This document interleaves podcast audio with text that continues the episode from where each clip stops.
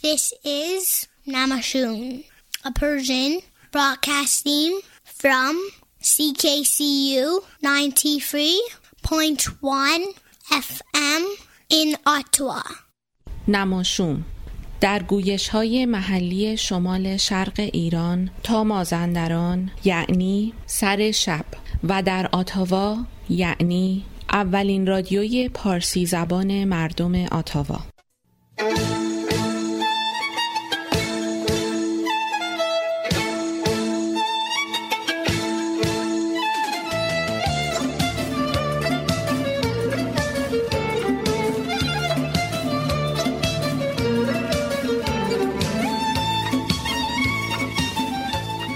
هرگز نمیردان که دلش زنده شد به عشق. ثبت است در جریده عالم دوام ما.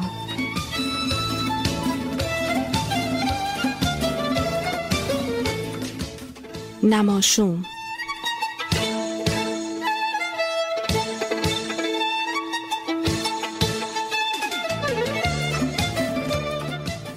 تهیه کننده مهدی فلاحی.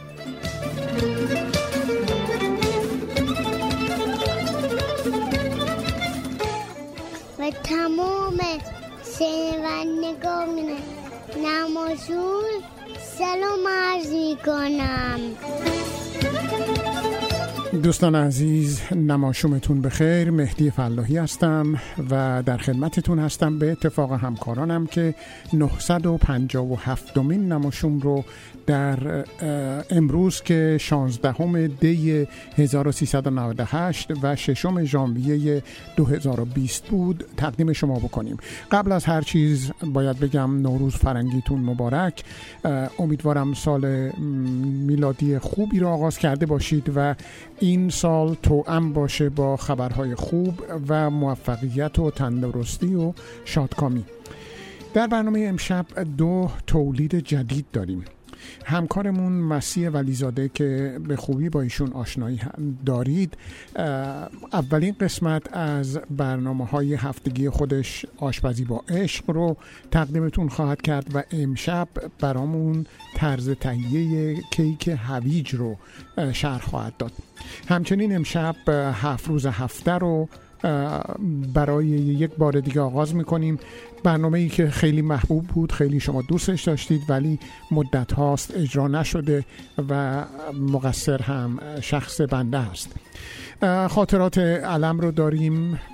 آزاده خانم آزاده تبا تبایی برنامه ای دارن تحت عنوان آزاده مهاجر. مانا سومین به نام قلم خودش رو به فروغ فرخزاد اختصاص داده. تکنو نماشوم رو داریم اخبار ورزشی رو داریم و مهمتر از همه این که امشب در خدمت جناب دکتر نیما اورازانی هستیم که یک برنامه روانشناسی دیگر رو با هم خواهیم شنید. ولی قبل از هر چیز می‌رسیم به اولین ترانه برنامه امشب که عنوانش هست پناهنده و با صدای امید توتیان اون رو خواهیم شنید و برنامه رو با اینجا شروع کنیم. شماره تلفن ما هست 613 520 25 28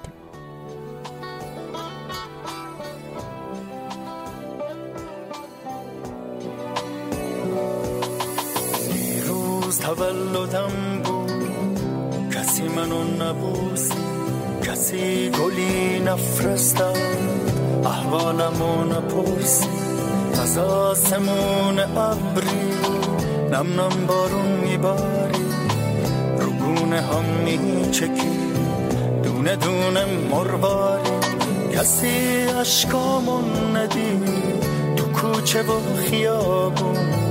نه یه نفر آشنا نه یه نفر هم زبون من یه پناهندم تنها و بی همسایه.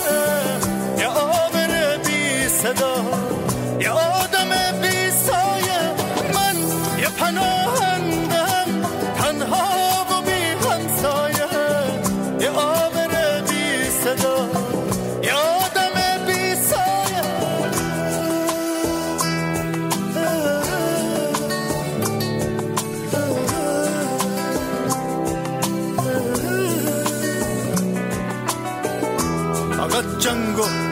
فقط جنگ و فقط جنگ. دلم برای خونمون شده تنگ. عزیزی دارم و دل ناگرونم. چرا خاموش نمیشه شعله جنگ؟ گریختم من از جنگ. از آدمای دل سن واسه کبوترام خیلی دلم شده تن من تو این خاک مهمونم بیرون آشیونم لحظه ها رو میشمرم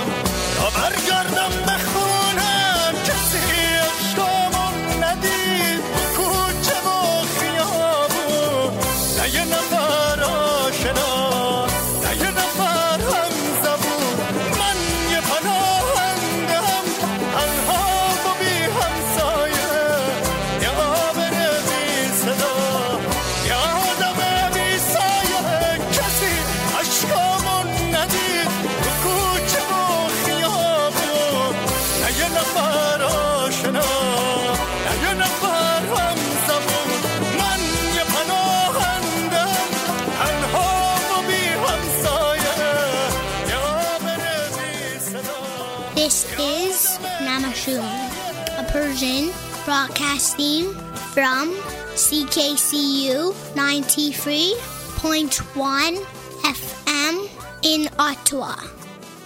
قطعا شما هم به خاطر میارید لحظه هایی رو که بعد از یک مشاجره و جر بحث طولانی و خسته کننده با همسرتون یا با فرزندان خردسال یا نوجوانتون از حفظ این رابطه زناشویی یا تربیت فرزندانی شاد، موفق و سالم ناامید شده باشید. یا برخی از شما که با بیاد آوردن خاطرات تلخ اون مشاجرات بین والدینتون از یافتن همسری مناسب و آغاز یک زندگی زناشویی موفق و آرام معیوس شده باشید.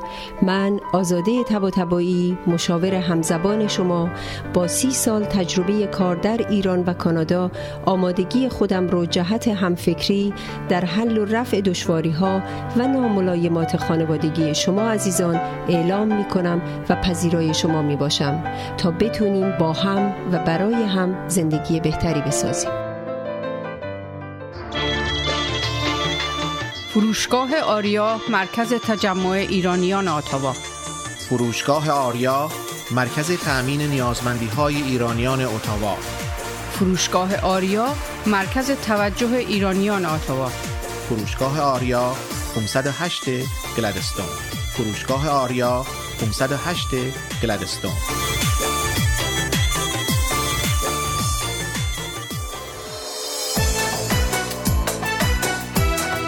پارسیا تراول؟ بهترین پروازها به ایران و هر نقطه جهان. مناسب ترین تورهای کوبا و سایر کشورهای کارائیب پارسیا تراول؟ آژانس مورد اطمینان و محبوب شما با مدیریت آذر آقارزی پارسیا تراول؟ 613 230 82 28 پارسیا تراول؟ 613 230 82 28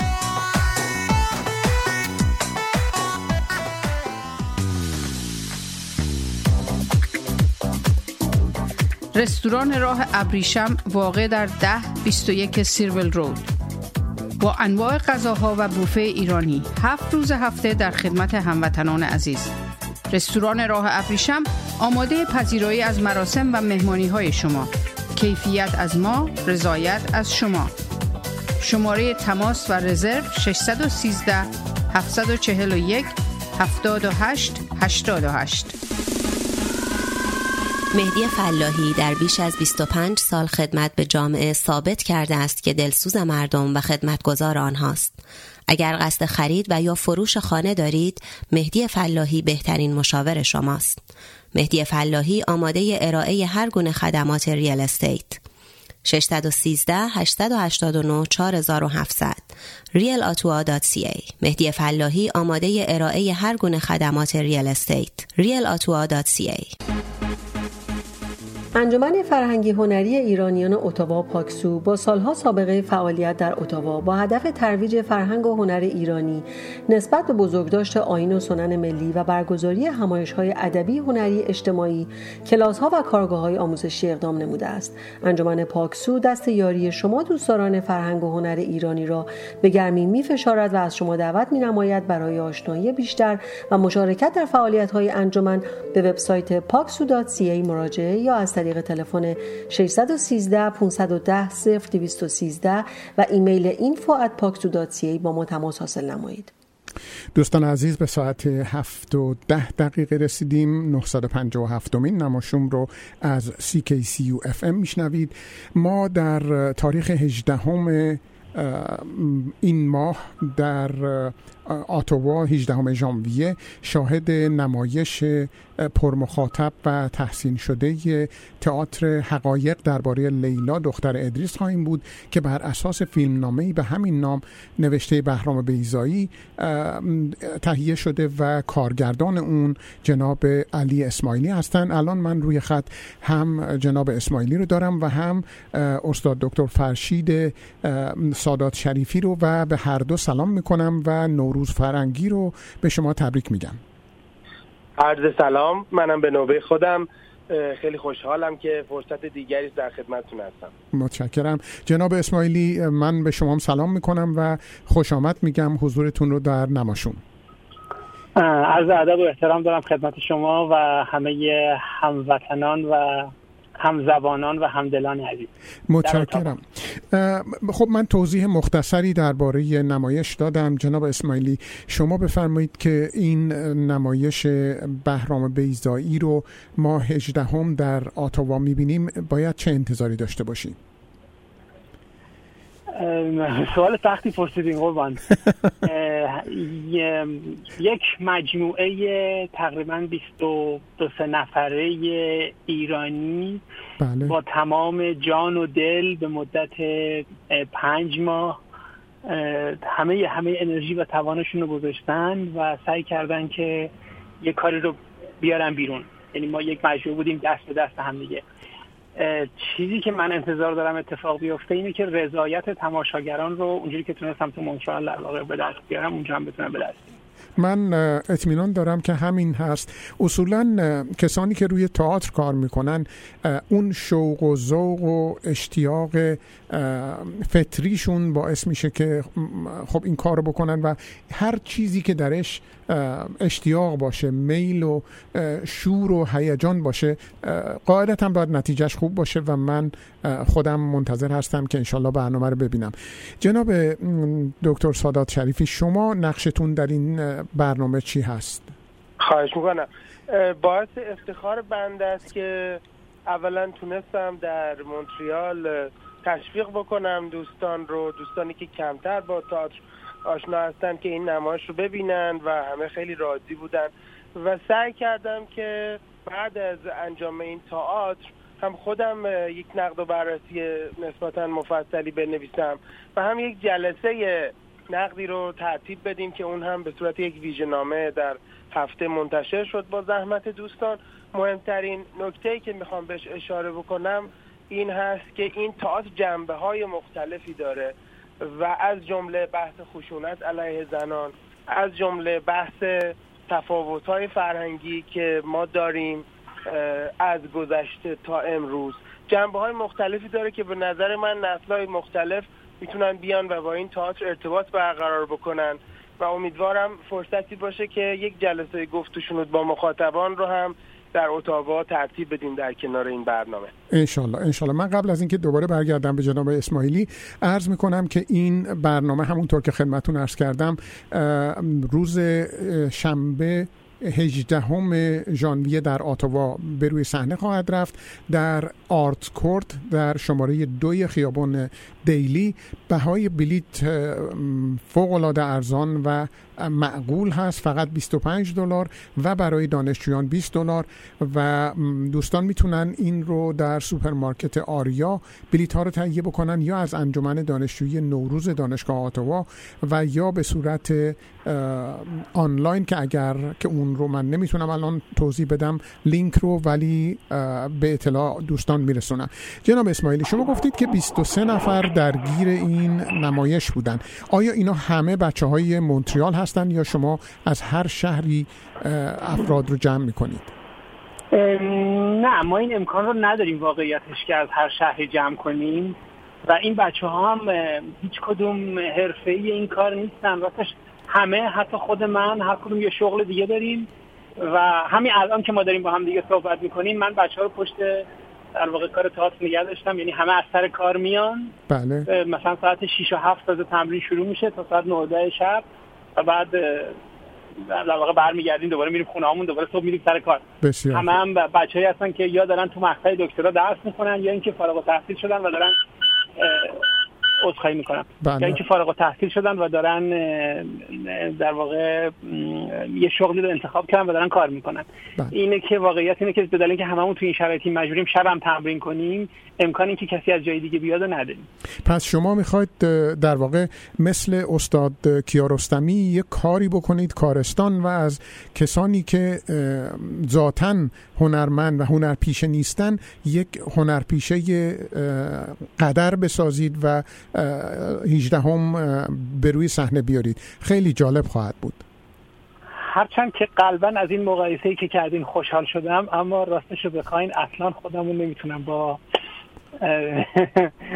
با عباس کیارستمی که مایه افتخار مباهات در واقع ما ایرانی هست مقایسه کنم. به هر حال مردم قضاوت خواهند کرد و من خودم چشم انتظار هستم که هجده هم شما دو عزیز رو در آتوا ببینم. خیلی ممنون که امشب مهمان ما بودید در نماشون. بسیار سپاسگزارم از وقتی که به ما دادین و به امید دیدار تک تکتون. متشکرم. من اگه اجازه بدین خیلی کوتاه یه نکته رو اضافه کنم. حتما. این که من می‌خوام از شنیدم از دوستانم که اونجا بودن که زمان زیادی هست که نمایش به اتاق نیومده. بله. من خواهش می‌کنم که هر کسی به هر شکلی که می‌تونه بیاد منهای موضوع ما بیاد و به نمایش اضافه بشه. نمایش بخشی از زندگی انسان هاست یکی از مهمترین علمان های تمدن هنره که شاخصش شعر نمایش و در واقع فلسفه است. من معذرت می‌خوام آقای دکتر که در حوزه شما دخالت می‌کنم. اونجا می‌دونم در حوزه ادبیات قویه اما نمایش متاسفانه نیست. بنابراین از همه دعوت می‌کنم که قدم روی چشم ما بذارن و ما رو چشم ما رو به جمالشون در واقع روشن کنن. ما منتظر شما هستیم جناب اسماعیلی. خواهش می‌کنم قربان شما. شب هر دو نفر بخیر. شب شبتون بخیر. متشکرم.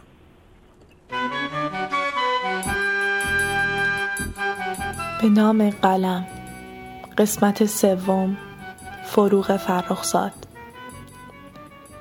این قسمت رو قرار بود هفته قبل به مناسبت تولد فروغ آماده کنم ولی متاسفانه دیر شد و نشد. امیدوارم که امشب از شنیدنش لذت ببرید. فروغ در 8 دیماه 1313 به دنیا آمد و در 24 بهمن 1345 از دنیا رفت. پیشتر دوبار اقدام به خودکشی کرده بود اما نهایتا یک تصادف رانندگی زندگی 32 سالش رو به پایان رسوند. به گفته دکتر فرزانه میلانی کمتر زن ایرانی هست که در مورد زندگی و آثارش به این کسرت کتاب و مقاله نوشته شده باشه و در همه جای دنیا ازش صحبت بشه. خود فروغ حرف زدن راجع به اتفاقات زندگیش رو بیهوده می‌دونست. اما من فکر می‌کنم آشنایی با شرایط زندگی هنرمندان دید کاملتری از معنای آثارشون به ما میده. والا حرف زدن در این مورد به نظر من یک کار خیلی خسته کننده و بیفایده ایه چطور؟ شرح حال یعنی چی؟ خب این یه چیز طبیعیه که هر آدمی که به دنیا میاد بالاخره یه تاریخ تولدی داره اهل یک شهر یا دیه. تو یه مدرسه درس خونده یه مش اتفاقای خیلی معمولی و قراردادی هم توی زندگیش افتاده که بالاخره برای همه میفته. مثلا مثل توی حوض افتادن دوره بچگی. یا مثلا یعنی شعر بلی گفت مادرش روزی تقلب کردن دوره مدرسه عاشق شدن دوره جوونی. صحیح. عروسی کردن از اینجور چیزا دیگه. اما اگه منظور از این شرح حال توضیح دادن یه مش مسائلیه که به کار آدم مربوط میشه. خب در مورد من میشه شعر. خب پس باید بگم که هنوز موقعش نرسیده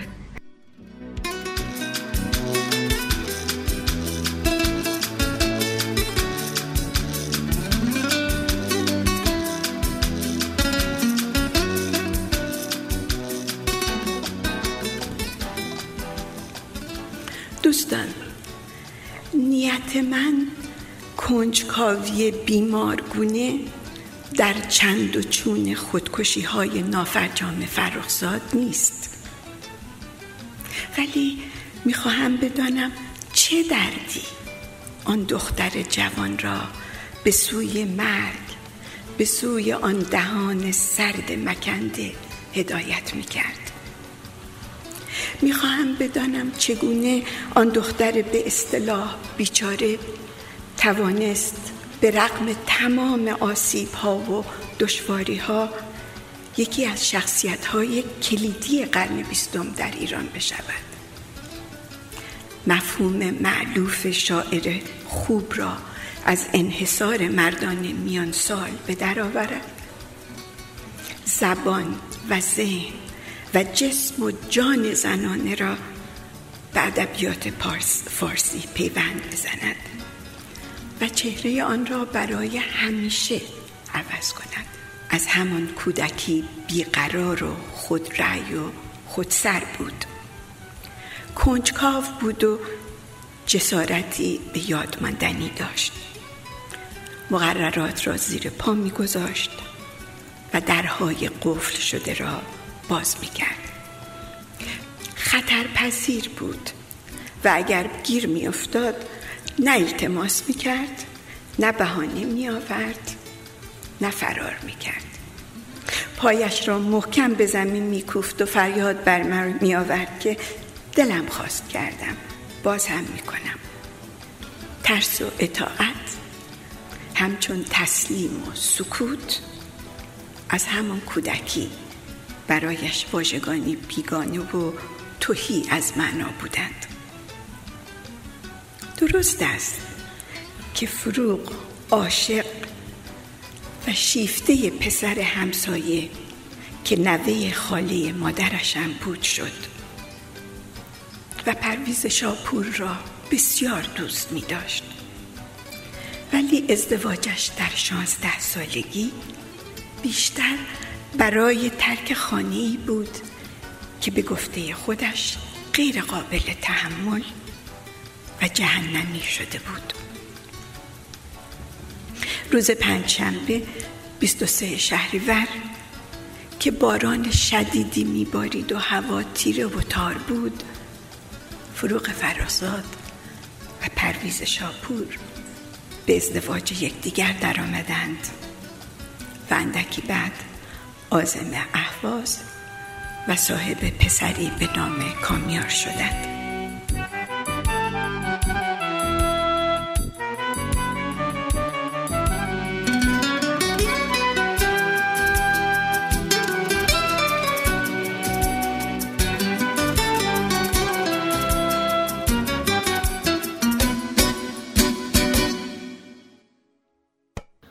فروغ در سال 1330 یک سال پیش از تولد پسرشون شعر گناه رو منتشر کرد که روایت هماغوشیش با ناصر خدایاره.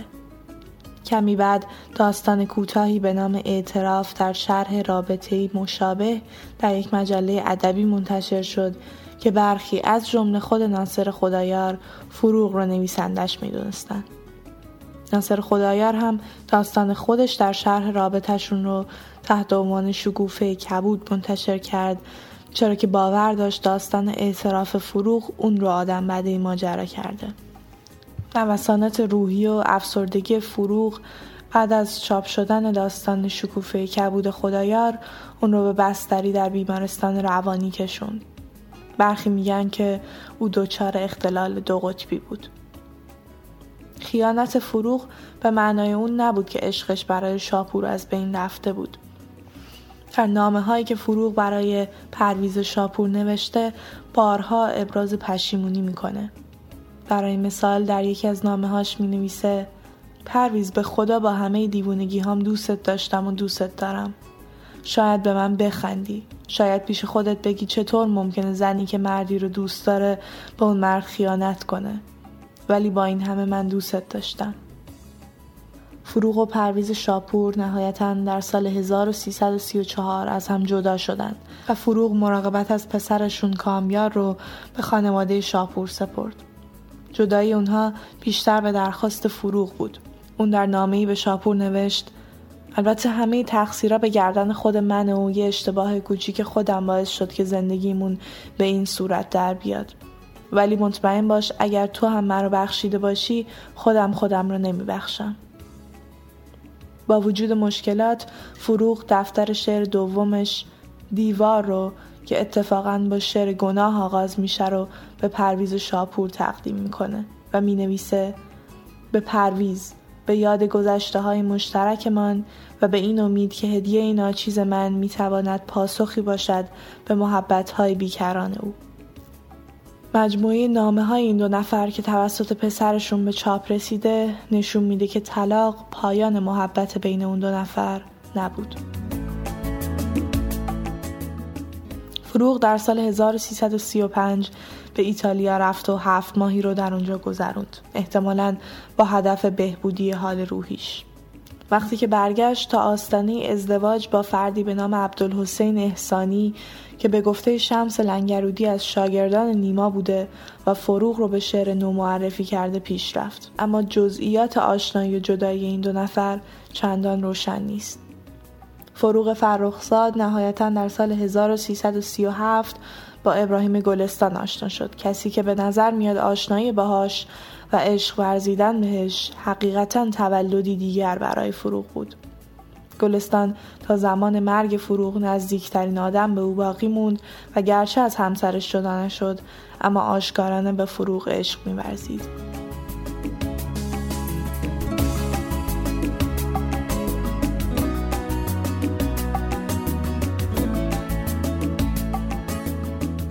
شاملو فروغ رو شاعری می‌دونه. که گرچه پس از تولد دوباره خیش بیش از پنج یا شش سال نزیست اما با مجالی که بیرحمانه اندک بود توانست به صورت یکی از درخشانترین چهره های شعر امروز تثبیت شود.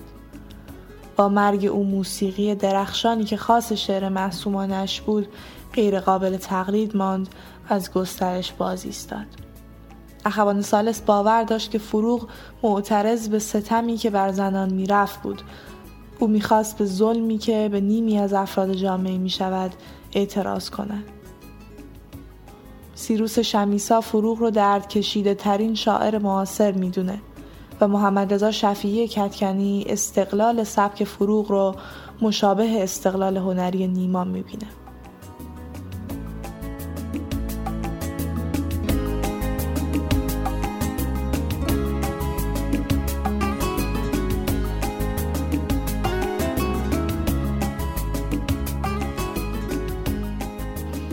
مطالب این پادکست با کمک گرفتن از تحقیقات خانم دکتر فرزانه میلانی وبسایت تابناک مرجع عاشقانه های شعر معاصر و بنیاد داریوش همایون تهیه شدن و گرد هم اومدن.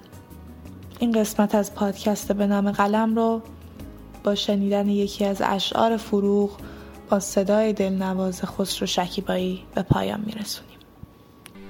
شراره مرا به کام می کشد مرا به اوج می برد مرا به دام می کشد نگاه کن تمام آسمان من پر از شهاب می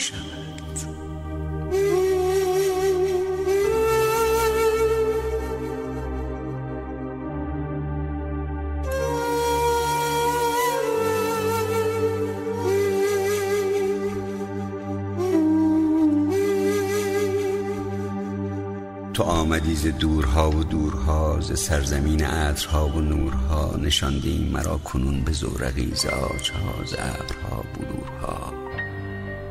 مرا ببر امید دل نواز من ببر به شهر شعرها و شورها.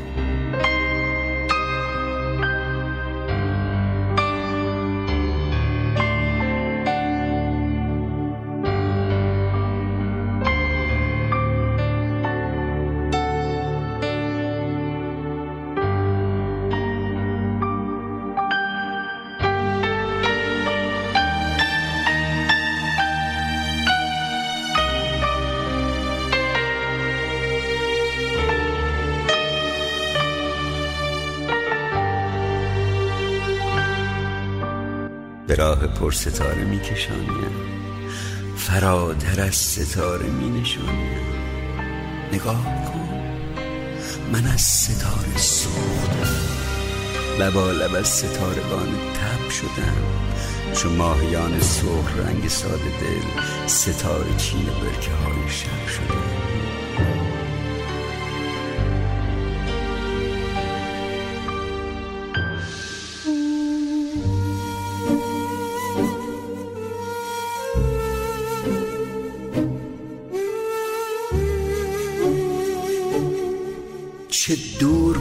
پیش از این زمین ما به این کبود غرفه های آسمان کنون به گوش من دوباره می‌رسد صدای تو.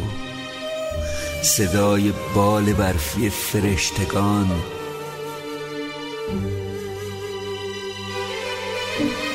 نگاه کن که من کجا رسیدم؟ به کهکشان به بیکران به جاودان. کنون که آمدیم تا به اوجها مرا بشوی با شراب موجها مرا بپیچ در حریر بوسعت مرا بخواه در شبان دیرها مرا دیگر رها مکن مرا از این مکن. نگاه کن که موم شب به راه ما چگونه قطر قطر آب می شود سراحی سیاه دیدگان من به لای گرم تو لبا لب از شراب خواب می شود. به روی گاهواره های شعر من نگاه کن. تو میدمی و آفتاب می شود.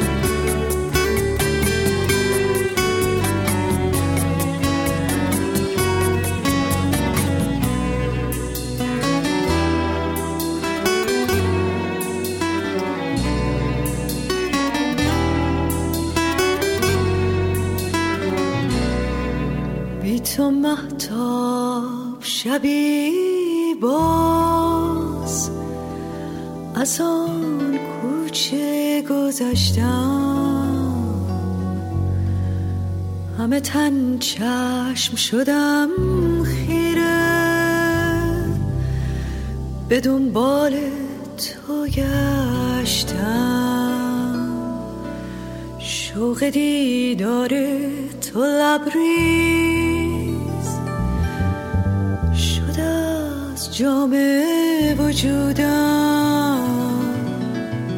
شدم آن عاشق دیوانه که بودم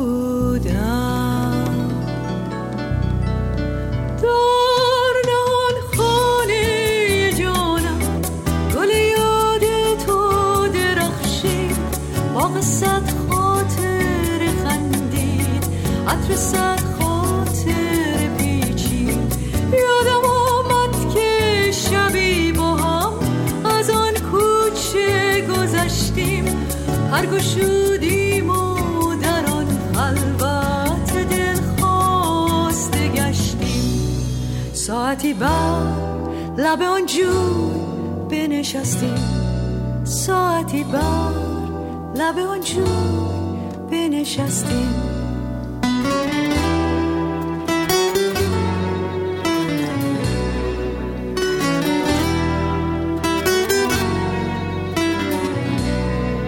آید تو گفتی از این عشق حذر کن. لحظه ای چند بر این آب نظر کن. آب آینه عشق گذران است. با تو گفتم حذر از عشق ندانم. سفر از پیش تو هرگز نتوانم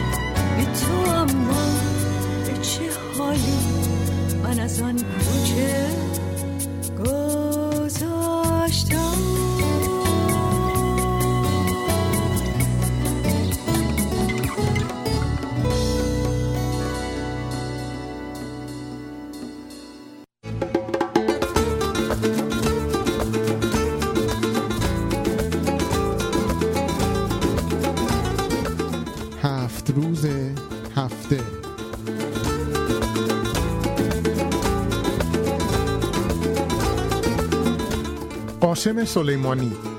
نه نه نه. نمی‌خوام یک تجزیه و تحلیل دیگه تحویلتون بدم. نه. می‌خوام نگاهی بندازم به عکس هایی که این ماجرا در میان مردم به وجود آورد. در این سه چهار روز شاهد تندترین و حادترین برخوردهای مردم بودم در فضای مجازی. پریشب جایی مهمان بودیم. یکی رو کرد به من و پرسید که به عقیده شما باید از ترور سلیمانی خوشحال بود یا ناراحت؟ من قصد نداشتم پاسخ بدم. و نیاز هم نبود چون سایر مهمانها از من مورد سوال جلو زدند و پاسخهای جور و جور رو فراوان به پرسش کننده دادند و من ساکت موندم. در پایان یکی دیگر از مهمانها گفت راستی فلانی از تو پرسید ما همه اظهار نظر کردیم غیر از تو. من باز هم لازم نشد حرفی بزنم چون دوباره دوستان جور بنده رو کشیدند. البته من به هر حال قصد نداشتم پاسخی بدم. نمی‌دونم شاید چون اطلاعات کافی و روشنی از ماجرا ندارم. اما خب خوشبختانه بقیه دوستان معمولا صاحب نظر هستند و اظهار نظر می‌کنند و ما هم البته استفاده می‌کنیم. مادام که رگهای گردن بالا نزند و دوستان به هم نپرند و به عقاید هم احترام بذارند.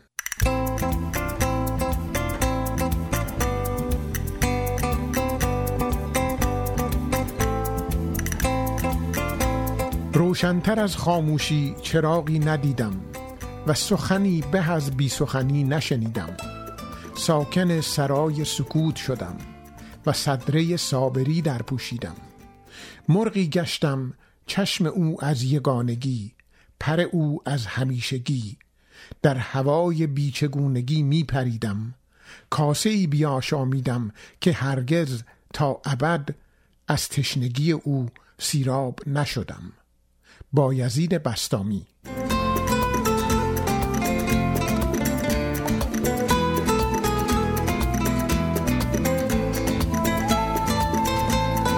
محمود دولت آبادی سلیمانی را شهید و فرزند شایسته ایران نامید و در سوگ وی نوشت به پا گر خلد خاری آسان براید چه سازم به خاری که در دل نشیند؟ و خود را در سوگ انسانی که شخصا دوست می داشت سوگوار اعلام کرد و سیل حملات به سوی دولت آبادی روانه شد. جمشید پیمان نوشت محمود دولت آبادی به همان اندازه بزرگیش در نویسندگی فرصت طلب و نان به نرخ روزخور است.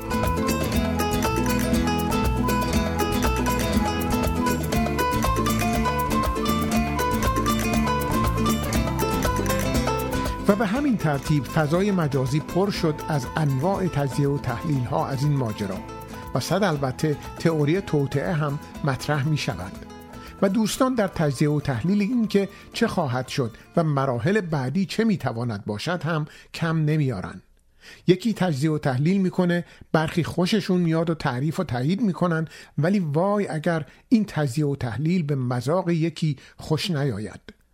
فهیم عطار در این مورد می نویسد رئیس جمهور یک کشور مقام نظامی کشور دیگری را در کشور سومی کشته است. همین یک خط آنقدر پیچیدگی دارد که آدم عاقل قبل از هر اظهار نظری باید یک هفته فکر کند تا بفهمد چی شد که اینطوری شد. اما ما یک دقیقه هم فکر نکردیم. شدیم چند دسته کاملا مقابل. چشمهایمان را بستیم و چاک دهانمان را باز کردیم و هر چرا که بلد نبودیم ریختیم روی دایره. ماجرا شده مثل مسابقه تنابکشی که قرار نیست به هیچ تفاهمی برسد. فقط همه زور می‌زنند تا برنده بشوند و عنوان برنده را بگیرند. ما بازوهای قوی و زبان اقواگر و قانع کننده ای داریم که افتاده در خدمت احساساتمان و نه دانشمان. الگوی عقیده هایمان شده احساساتمان. تقصیر ما نیست. منبع درستی نداریم. تنها منبع حرفهای ما رسانه است. اخبار را می‌گویند تا خبرها را پنهان کنند. فکرهایمان را تعلیم می‌دهند.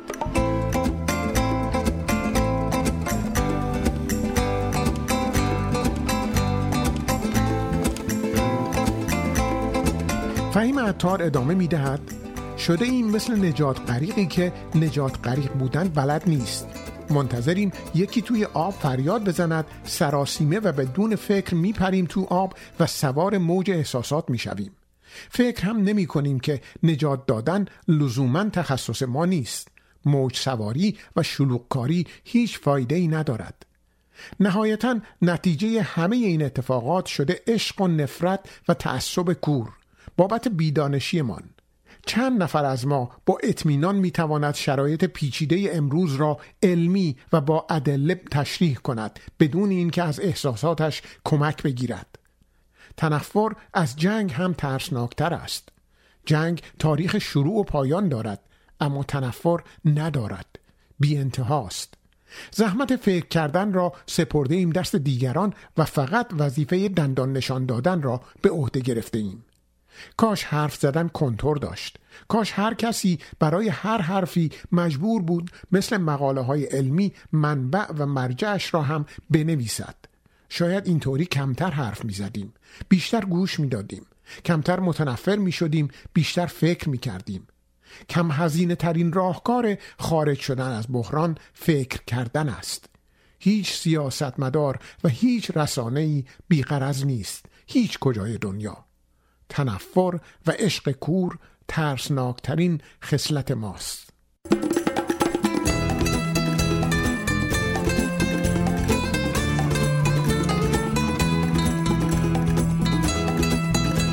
میرداد بنکدار می نویسد جایی دیدم عباس معروفی در یکی از رمانهایش نوشته است که ما نسل بدبختی هستیم.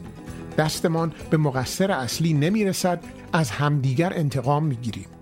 هر یک از ما اگر خاطرات خودمان را مرور کنیم بارها خود یا دیگران را در این نقش دیده ایم اما ای کاش روزی برسد که دیگر چنین نکنیم. پس از آبان ماه تلخ برای مدتی به نظر می رسید که این وضعیت خاتمه یافته باشد.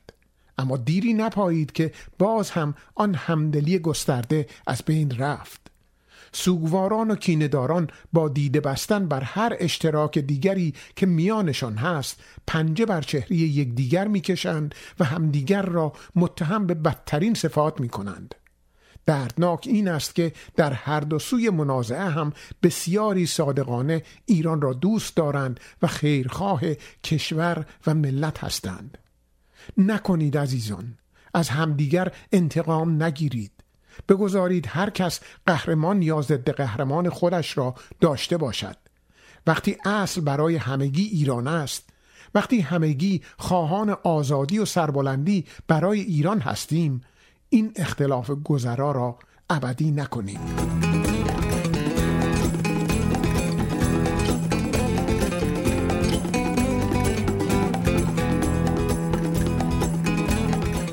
زمانه بیهای هوی لال پرست خوشا به حال کلاغان قیل و قال پرست به شب نشینی خرچنگ های مردابی چگونه رقص کند ماهی زلال پرست رسیده ها چه قریب و نچیده می افتند به پای حرز علف های باغ کال پرست شعر از محمد علی بهمنی مناسبت دار قهرمان های دربند قهرمان های خاموش.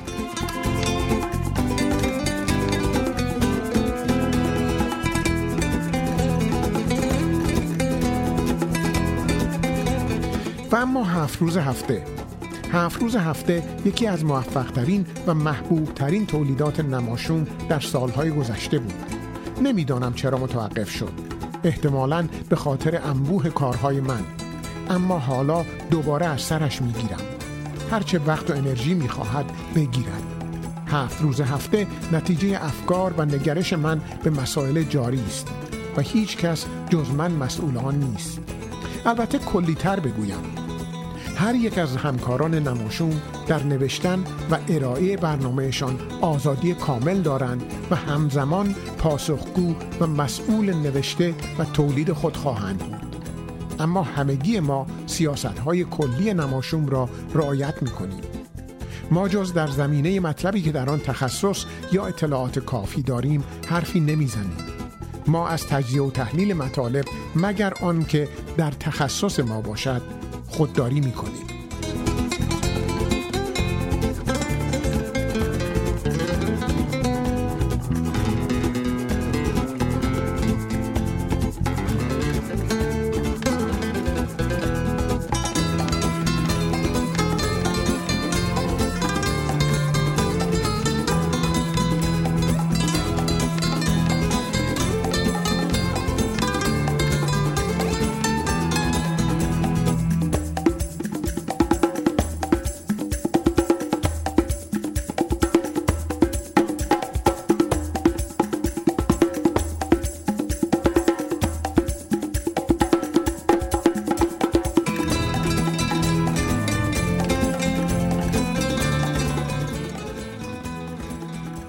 This is Matthew Crozier, CKCU's station manager. Our biggest ever funding drive is over. Thanks to everyone who supported the station this year and throughout our 44 year history. There are still plenty of ways to get involved with the station. Why not consider advertising or sponsoring one of our many community oriented programs? CKCU's dedicated listener base stretches across the region, and they're very interested in all things local. If you're interested in learning more about advertising opportunities, please visit ckcufm.com or send an email to sponsors at ckcufm.com. Thanks again for showing how important community radio is to Ottawa. We look forward to working with you soon. در سال 1910 وزیر مختار ایران در آمریکا از دولت آمریکا خواست تا کارشناسانی را برای استخدام در دولت ایران به منظور اصلاح امور مالی دولت نوپای مشروطه به ایران اعزام کند. مورگان شوستر و چهار مستشار آمریکایی دیگر برای اصلاح امور دارایی، خزانهداری، دادگستری و ژاندارمری به استخدام دولت ایران درآمدند. و پس از عقد قرارداد با دولت ایران در 17 اردیبهشت 1290 خورشیدی برابر با 8 می 1911 میلادی همراه با خانواده های خود وارد ایران شدند. پس از ورود مورگان شوستر به ایران سمت خزانهداری کل ایران به وی داده شد و نیز از طرف مجلس اختیار تام در این زمینه را کسب کرد بسیاری از اصلاحات مالی ایران در تضاد با منافع دول انگلیس و روس بود به این ترتیب روسیه و بریتانیا خواستار اخراج شستر از ایران شدند و دولت روسیه به دولت ایران التیماتوم یا ضرب العجل داد که طی آن ایران میبایست مستشاران آمریکایی را اخراج می‌کرد و در غیر آن صورت روسیه قشون خود را وارد ایران مینمود. مجلس و مردم با پذیرش التیماتوم مخالف بودند. در اعتباط نیز آخوند خراسانی اعلام کرد که برای ایستادگی در برابر التیماتوم با جمعی از علما رهسپار تهران خواهد شد. اما پیش از خارج شدن از نجف به طرز مشکوکی درگذشت. اما ناصر الملک که به سبب کمسالی احمد شاه نایب السلطنه بود با استفاده از اختیارات پادشاه مجلس را منحل کرد و دولت به استخدام شستر پایان داد. با آنکه ناصر الملک مجلس را منحل کرد و شستر را از ایران بیرون کرد نیروهای روس تبریز زنجان و رشت را اشغال کردند و عدهای از اهالی را کشتند. سقوط تبریز سرآغازی بر تضعیف آزادی خواهی و مشروطیت خواهی در ایران بود. پس از سقوط تبریز به دست روسها با اصرار سفیر روس و تایید سفیر انگلیس، سمدخان از دشمنان سرسخت مشروطه در آذربایجان از طرف دولت ایران به عنوان والی تبریز منصوب شد. سمدخان به سرعت تمام آثار و افکار آزادی خواهی را در منطقه نابود کرد. تقریبا تمام 25 باب مدرسه ابتدایی و متوسطه که بیش از 3000 محصل داشتند همه متروک و فعالیت آنها متوقف شد. مدرسه سعادت که سرآمد مدارس تبریز در آن زمان بود تخریب و با خاک یکسان شد. سمدخان به تحریک روزها محترمین تجار و اصناف را جمع کرده مجبور به امضای نامه کرد که آنها خواستار بازگشت محمد علی شاه هستند. روزها تا عواست جنگ جهانی اول و تا زمان حجوم قوای عثمانی در تبریز باقی ماندند.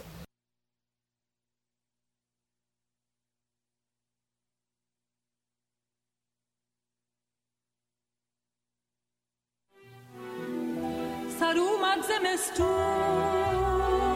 شکفت بهارون گل سرخ خورشید باز اومد و شب شد گریزون گل سرخ خورشید باز اومد و شب شد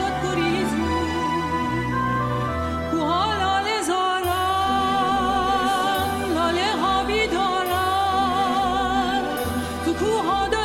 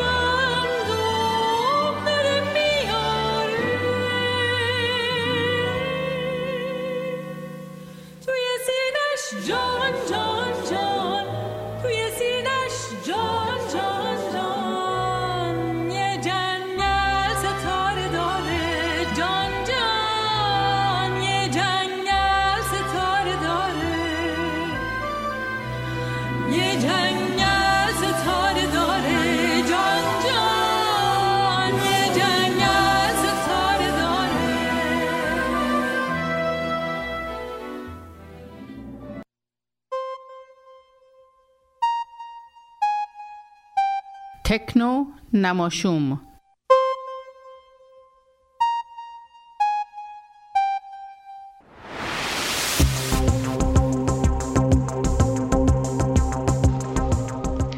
سلام خدمت شنوندگان رادیو نماشوم. من فاطمه کشوری هستم و با همکارم محمد رضا مهدی پور تکنو نماشوم این هفته رو خدمتتون ارائه می‌کنیم.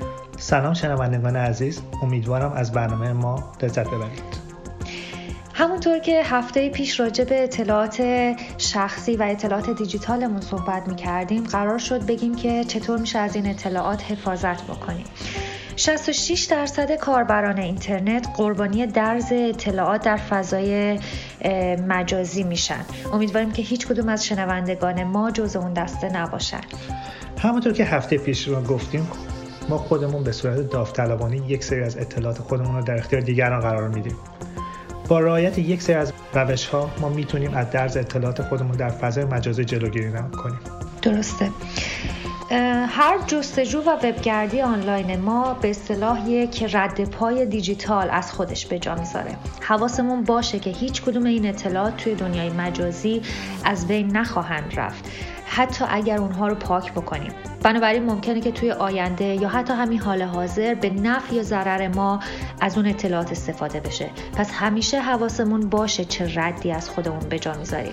قبل از پست هر چیزی اول کمی دقت بکنیم. هر اطلاعات شخصی که برای یک نفر میفرستیم ممکنه برای گروه بزرگتری از افراد ارسال بشه. یکی از اطلاعاتی که هکرها بونه علاقه من هستن ایمیل ها هستش. یکی از روش های خردمندانی هستش که ما از ایمیل های متفاوت برای کارهای متفاوت خودمون استفاده کنیم.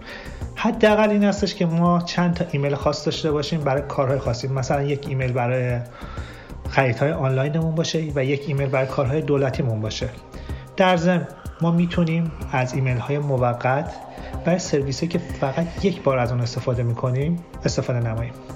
حسابای کاربری کهنه و غیر فعالمون رو هم می‌تونیم پاک و حذف بکنیم. اطلاعات شخصیمون رو تا جایی که میشه خصوصی نگه بداریم و تنظیمات پرایوسی حساب هامون رو حتما کنترل بکنیم تا اطلاعات شخصیمون در معرض دید عموم نباشه. توی رزوممون اسم مستعار بذاریم و در وبسایت های آنلاین قرار بدیم و اطلاعات آدرسمون رو در داخل رزومه درج نکنیم. از قرارداد اطلاعات شخصی که برای استفاده از سرویس سرویس اون وبسایت نیاز نداریم اجتناب کنیم. برای مثال اگر شما از سایت دولتی استفاده می‌کنید و از شما درخواست تاریخ تولد می‌کنه شما چاره ای ندارید تاریخ تولد درستتون رو وارد کنید. ولی در سایر سایت ها مثل فیسبوک هیچ دلیلی نداره که شما تاریخ تولد درستتون رو در اون قرار بدید. در ضمن اطلاعات بعدی که مورد توجه هکر هستش پسورد ما هستش. بهتره که ما از پسوردهای متفاوت برای سایت های متفاوت استفاده کنیم. یک روش ساده این هستش که ما پترن خاص یه چند پترن متفاوت چند پترن داشته باشیم که از سایت های متفاوت که استفاده می‌کنیم.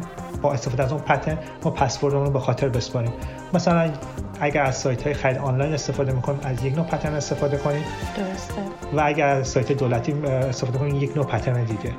اگر شما علاقمندید که پسوردهای متفاوتی رو استفاده کنید و می‌خواید اونا رو در یک جای نگه دارید می‌تونید یک سری اپلیکیشن های استفاده کنید که می‌تونه پسوردهای شما رو به صورت حفاظت شده بر اساس وبسایت نگه داره. اپلیکیشن های مثل کیپس و کلیپرس. حالا من یه کامنت اینجا اضافه بکنم که اگر قرار شد از این اپلیکیشن ها استفاده بکنین حواستون باشه که آخر روز حتما اینها رو ساین اوت بکنین و روز بعد دوباره ساین این بکنین تا هرچه بیشتر بتونین از اطلاعاتتون محافظت بکنین. مطلب بعدی در مورد خود ایمیل ها هستش. درسته. شاید شما ایمیل های دیده باشید که از آمازون از ادارات پست از ادارات دولتی میادش که برای شما یک خریدی که شما انجام ندادید یا مثلا یک مشکل مالیاتی یا یک محمول پستی که انتظارش رو ندارید و شما میگه که برای حساب شما وارد شده و از شما برای رفع مشکل یک لینکی رو قرار میده. از انتخاب اون باز کردن اون لینک ها اعتراض کنید. چرا؟ هکرها می‌تونن با انتخاب اون لینک ها رو کامپیوتر شما ویروس نصب کنن. یا اینکه شما رو به یک وبسایتی می‌برن که شبیه وبسایت مثلا آمازون هستش بعد شما یوزرنام و پسوردتون رو بگیرن و با اون یوزرنام و پسورد وارد حساب واقعی آمازون شما بشن. بله درسته. یه نکته دیگه که خوبه که بهش توجه بکنیم اینه که نسبت به رد پای دیجیتال بقیه افراد هم توجه به خرج بدیم. وقتی داریم عکسی عکسی رو به صورت گروهی تگ می‌کنیم یا اینکه پستی رو از یک نفر دیگه برای افراد دیگه ارسال می‌کنیم حتما نظر اون شخص رو بپرسیم و بهش اطلاع بدیم که داریم این کار رو می‌کنیم. و در کل عکس عمومی رو تا جایی که امکان داره به اشتراک نذاریم و سعی بکنیم اطلاعات مکانی که عکس رو گرفتیم به طور کامل توی عکس نباشه. هنگامی که ما تو جای عمومی هستیم و می‌خوایم از اینترنت های عمومی استفاده کنیم بعضی مواقع از شما می‌خوایم برای استفاده از اون اینترنت ها یوزرنم و پسورد فیسبوک یا جیمیلتون رو وارد کنید. حتما از این مسئله استفاده نکنید. چرا؟ چون هکرها می‌تونن اطلاعات یوزر و پسورد فیسبوک و جیمیلتون رو به دست بیارن و با اون اطلاعات وارد حساب فیسبوک و جیمیلتون بشن و به سایر اطلاعات دسترسی پیدا کنن تا تکنو نماشوم دیگه معمولیت خودتون بکنید که هر روز روز یک نفر دیگر رو بهتر بکنید.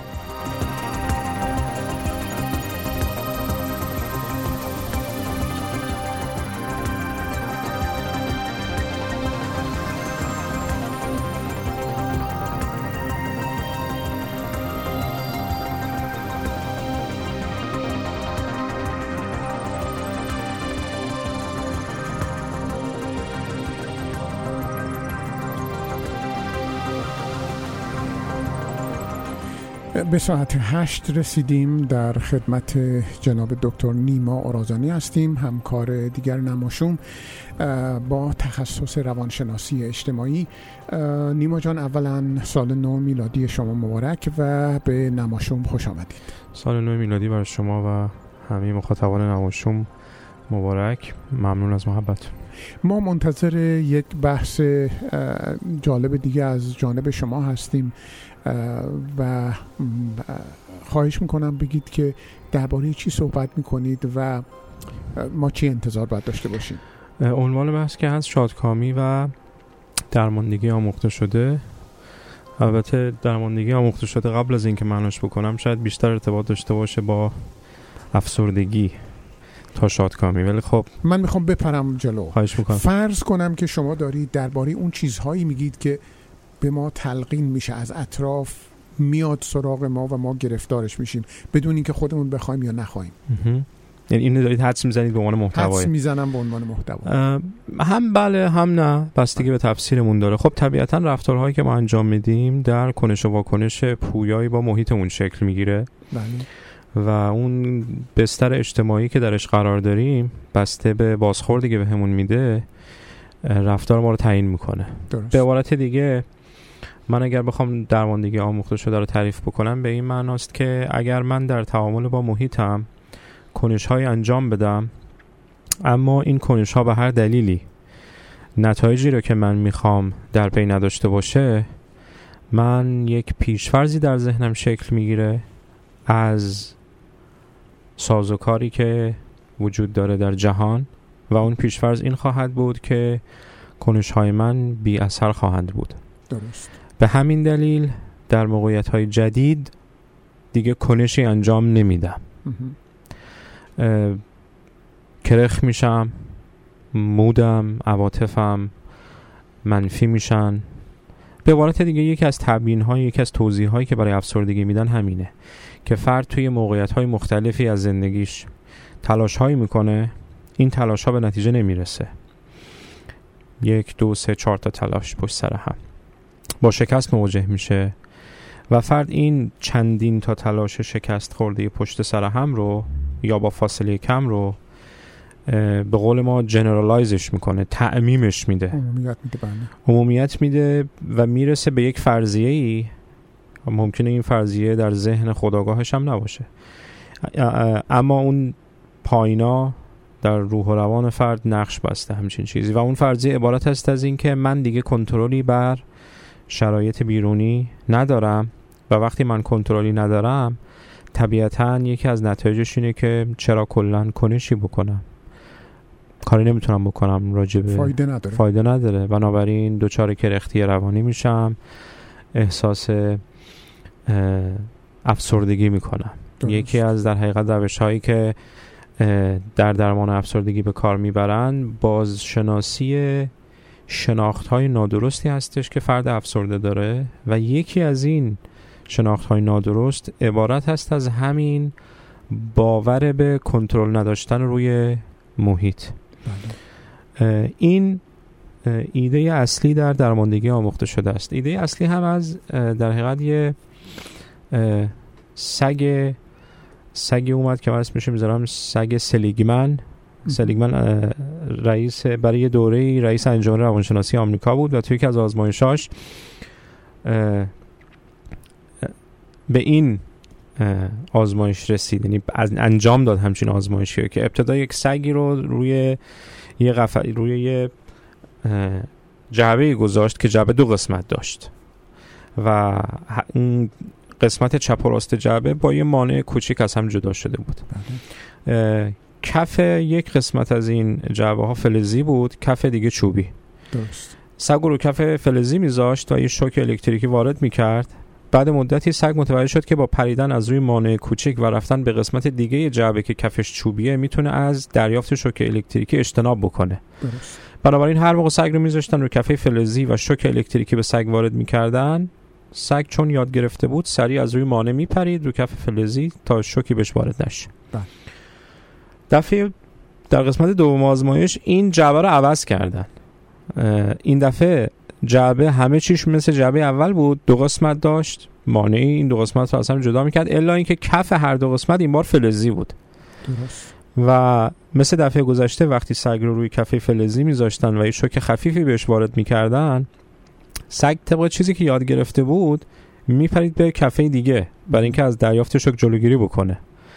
اما این بار کفه دیگه هم فلزی بود و به سگ بازم شوک وارد می‌کردن. چندین بار این کار کردن. تو قسمت سوم آزمایش همون جعبه اول رو آوردن. یعنی جعبه که نیمش فلزی بود و نیمه کفه چوبی. دیگه چوبی. دوباره سگ رو گذاشتن رو نیمه فلزی و بهش شوک وارد کردن. خب طبیعتا یه بخش انتظاری بود که سگ همون چیزی رو که یاد گرفته بوده اجرا بکنه. یعنی بپره به قسمت دیگه ولی سگ این کارو نمی‌کرد. از قسمت قبلی گیج شده بود. از, از قسمت قبلی این تو ذهنش مونده بود که خب من هر چقدر از کفه اول پریدم به کفه دوم هیچ تغییری در شرایط رخ نداد. بنابراین تعمیم داده بود که فایده ای نداره. بله. و حیوان تو همون قسمت اول میموند دائم شک دریافت می‌کرد گیج بود استرس بهش وارد می‌شد وارد می‌شد ولی در این حال به کفه دیگه نمی‌رفت. بله. از این آزمایشی که روی سگ بخت برگشته ما انجام دادن به این نتیجه رسیدن که ما انسان ها هم در تعامل با محیطمون همچین فرایندی رو می‌تونیم طی بکنیم. یعنی اگر یک دو سه چندین بار به صورت پیاپی یا با فواصل زمانی اندک تلاشی بکنیم و این تلاشمون به هر دلیلی به نتیجه نرسه این امکان وجود داره که مثل اون سگ سلیگمن به این نتیجه برسیم که کنش های ما در کنترل اونچه که به سرمون میاد هیچ تأثیری نداره و وقتی محیط هم عوض میشه ما همچنان هیچ کنشی نکنیم در صورتی که این امکان وجود داره کاملا که محیط جدید اقتضای خاص خودش رو داشته باشه بله. و کنش توی شرایط جدید با مسئله جدیدی که باش مواجه شدیم حالا نلزوما نتیجه 100 درصد ولی نتیجه خیلی بیش از اونچه که من تو موقعیت های قبلی گرفتم نصیبم بکنه. درست. این ایده کلی درماندگی آموخته شده است. به عبارت دیگه چون من به این دلیل به شادکامی گره زدم که شادکامی خب شامل دو چیزه. یکی نبودن عواطف منفی است و یکی بودن عواطف مثبت. خب این مربوط به قسمت نخست میشه یعنی نبود عواطف منفی. یعنی یه نفر برای اینکه شادمان باشه طبیعتا باید افسرده نباشه. درست. بنابراین به این معنا افراد باید واقف باشن به اینکه اگر تو موقعیت های مختلف کنش انجام میدن و به نتیجه نمی‌رسن دچار اون چیزی که ما بهش میگیم تعمیم دهی بیش از حد یا بیش تعمیم دهی یا generalization یا over generalization دچار همچین چیزی نشن. هر موقعیتی اقتضا خاص خودش رو داره. درسته. خب من هنوز در مورد شادکامی خیلی اون چیزی رو که می‌خواستم احساس می‌کنم نگرفتم. شما میگید که شادکامی زمانی هست که ما اون درماندگی آموخته شده رو نداشته باشیم. همینطوره. یعنی در اون مرحله درماندگی نباشیم. ولی ممکنه یه کسی در اون مرحله هم نباشه هنوز شادکام نباشه. همینطوره. در حقیقت بهت- اگه بخوام خیلی دقیق تر و منطقی تر بگم شرط لازم شادکامی اینه که درمانده نباشیم. بله. درماندگی آموختگی دوچار درماندگی آموخته شده نشده باشیم. ولی شرط کافی نیست. بله. به همین جهت بخشی از داستان درماندگی آموخته شده هستش. یعنی در حقیقت رنج نبردن از این پدیده بخشی از داستانه که لازمه اما کافی نیست. درسته. خب چه چیزی تکمیل می‌کنه اون شادکامی رو؟ یا اینکه اون مورد بحث شما نیست الان؟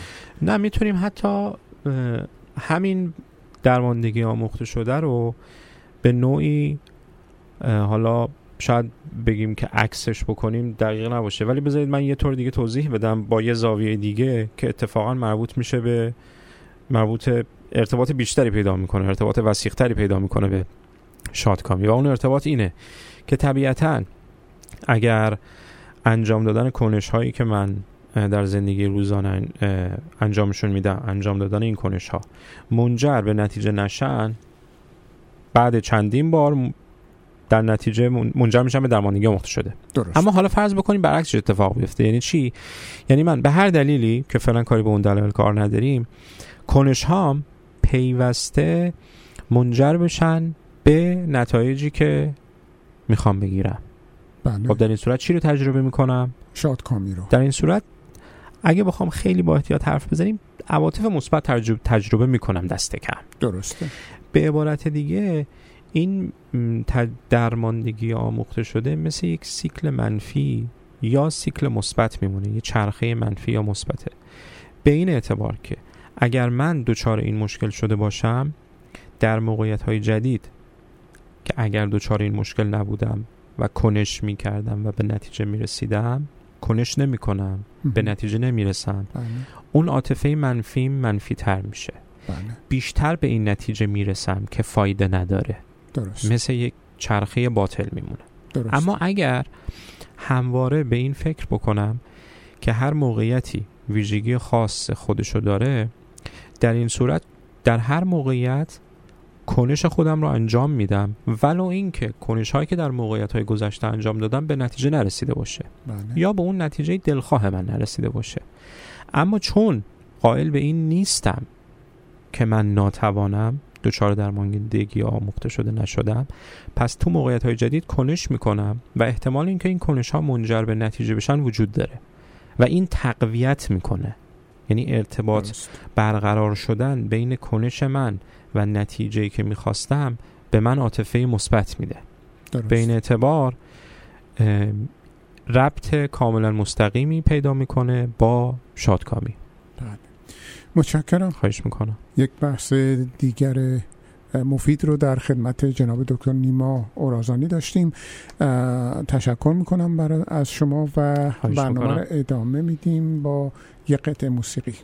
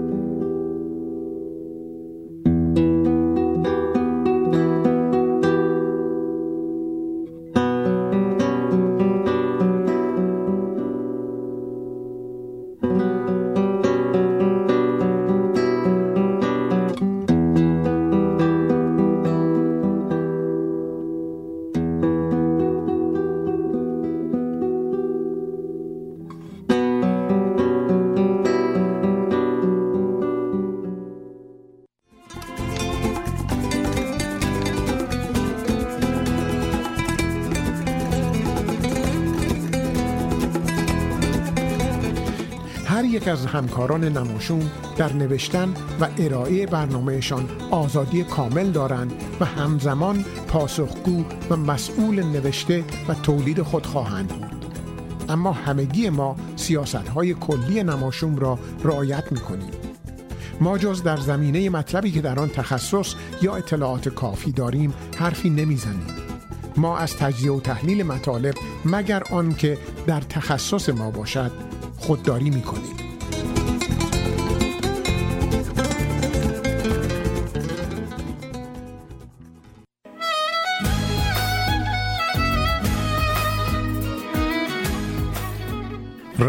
پای زنان در تقویم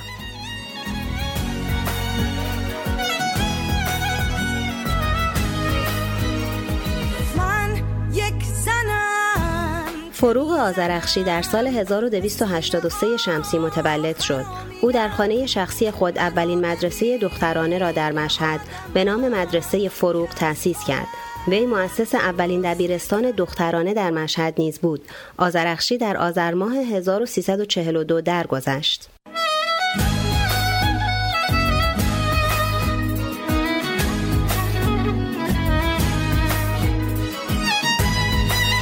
کری چپمن کت در سال 1859 متولد شد و در سال 1947 درگذشت. او یکی از رهبران جنبش حق رأی زنان در آمریکا بود و همچنین مدیر انجمن متحدین حق رأی زنان آمریکایی بود. بعد از اینکه زنان حق رأی گرفتند، برای جنبش صلح جهانی فعالیت کرد و اعتقاد داشت که حق رأی کافی نیست. چپمن مؤسس انجمنی بود که برای شرکت فعال زنان در انتخابات در سال 1919 فعالیت می کرد. این انجمن تا کنون نیز پابرجاست.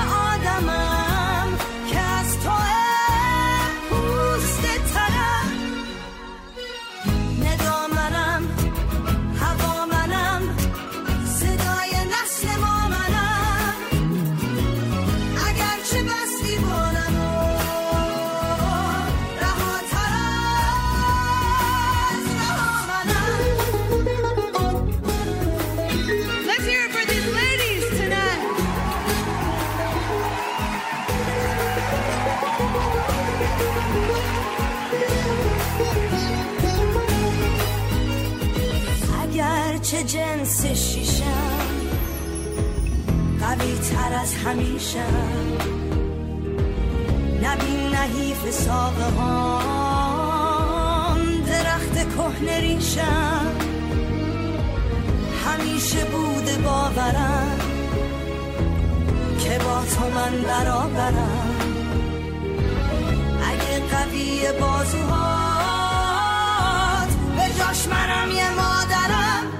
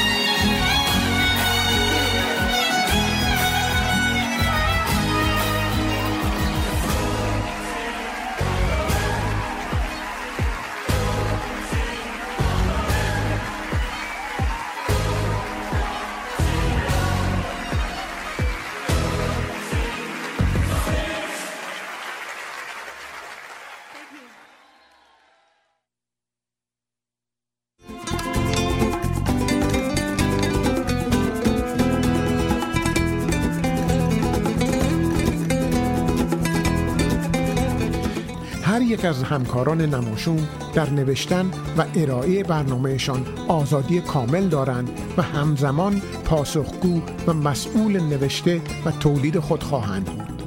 اما همگی ما سیاست های کلی نماشوم را رعایت می کنیم ما جز در زمینه مطلبی که در آن تخصص یا اطلاعات کافی داریم حرفی نمی‌زنیم.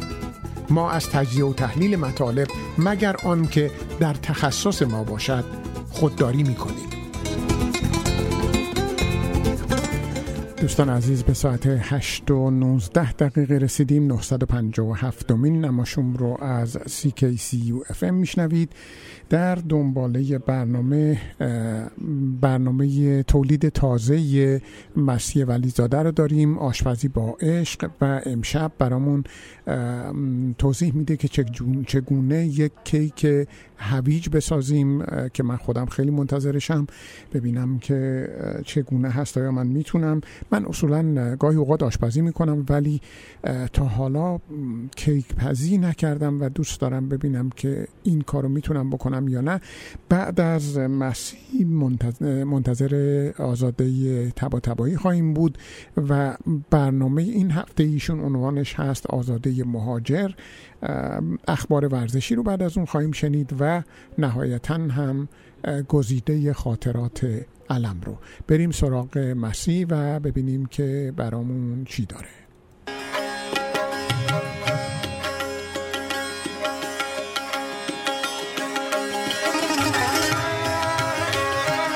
آشپزی با عشق. سلام دوستان عزیزم در رادیو نماشون مسیح هستم یه دبیر ادبیات سابق که چند سالی هم هست که شف شده. از آغاز سال 2020 با برنامه آشپزی با عشق در رادیو نماشون در کنار شما عزیزان هستم. قبل از هر چیزی می‌خوام که سال نو میلادی رو به شما تبریک بگم و آرزو کنم که در کنار عزیزانتون شادترین، سلامتترین و زیباترین لحظه ها رو فکر کنید، بسازید و تجربه کنید و لذتش رو ببرید.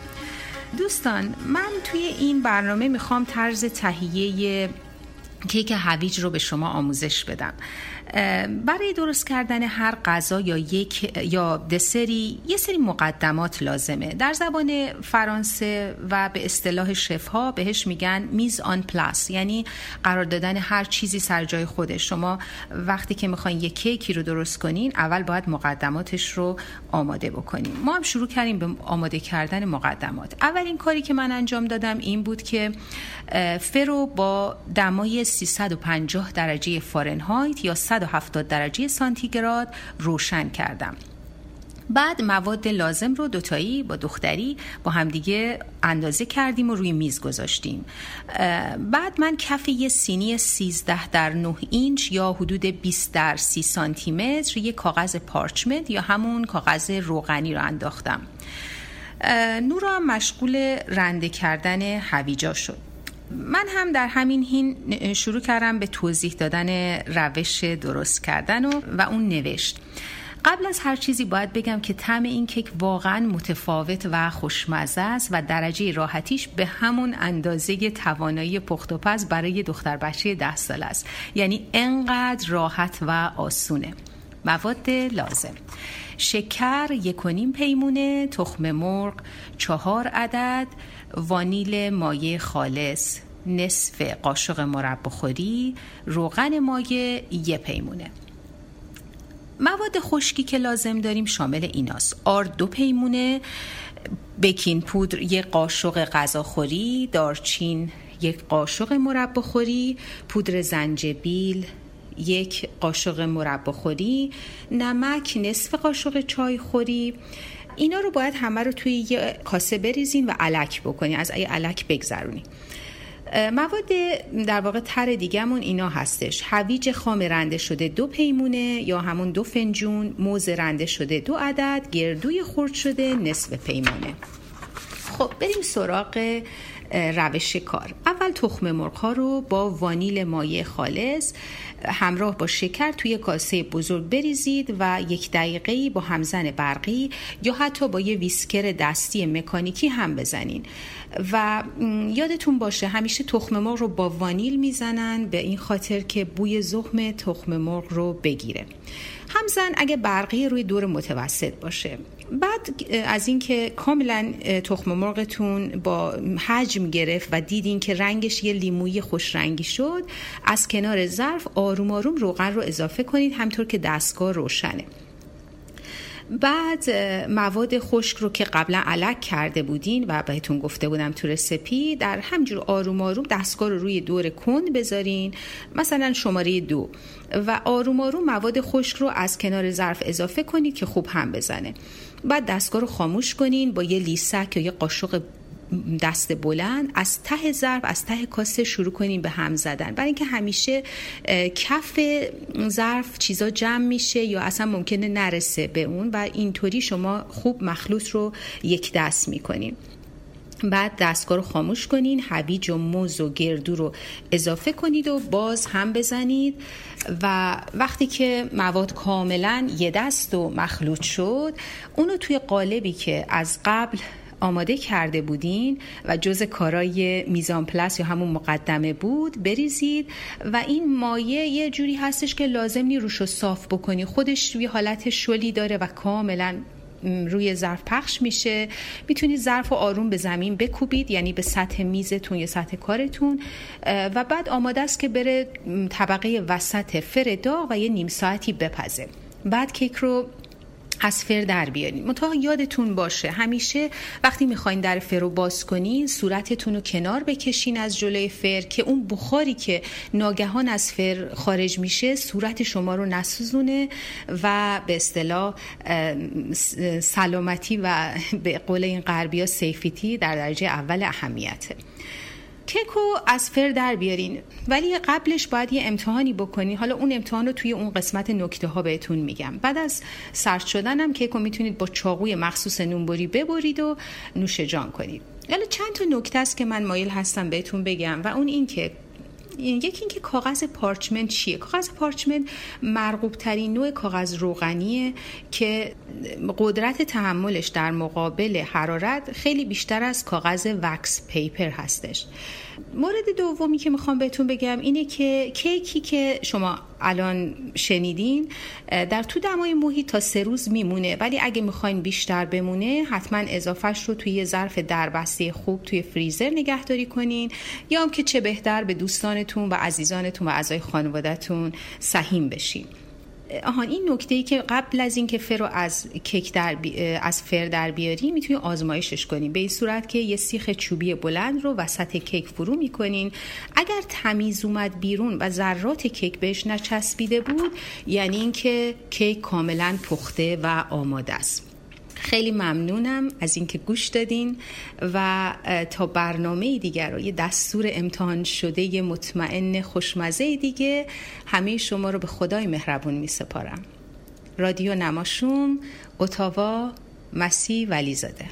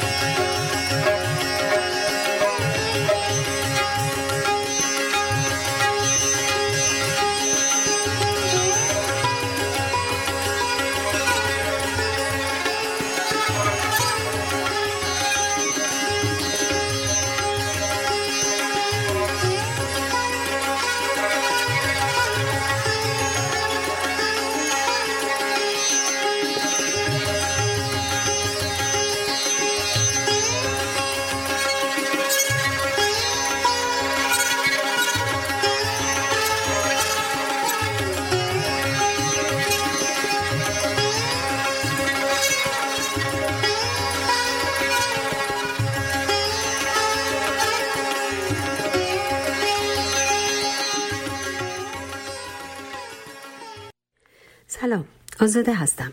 آزاده مهاجر.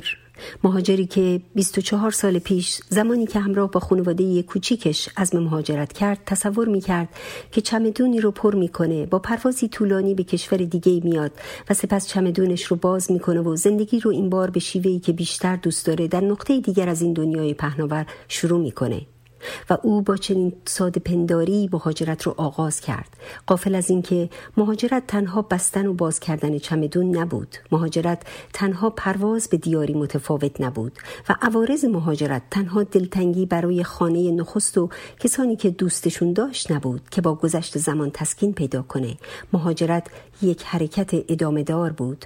مهاجرت تنها داشتن چمدونی حامل اونچه در کشور نخستش داشت نبود بلکه گشودن چمدونی پر از اقلام جدید بود اقلامی که برخی از اونها رو نه تنها هرگز نداشت بلکه گاهی اوقات شامل اقلامی بود که هرگز حتی تصور داشتنشون رو هم نمی کرد. مهاجرت از دید من یک داستان بسیار هیجان انگیز بی پایانه داستانی که در اون هر روز زندگی قهرمانان اون با روز دیگه متفاوته و این هیجان به کسانی که دوستداران هیجانند زندگی میده و به اونها که از هیجان گریزانند استراب و ترس. با خودم فکر کردم اولین درسی که قهرمانان این داستان میآموزند قبول و احترام به باورهای متفاوته.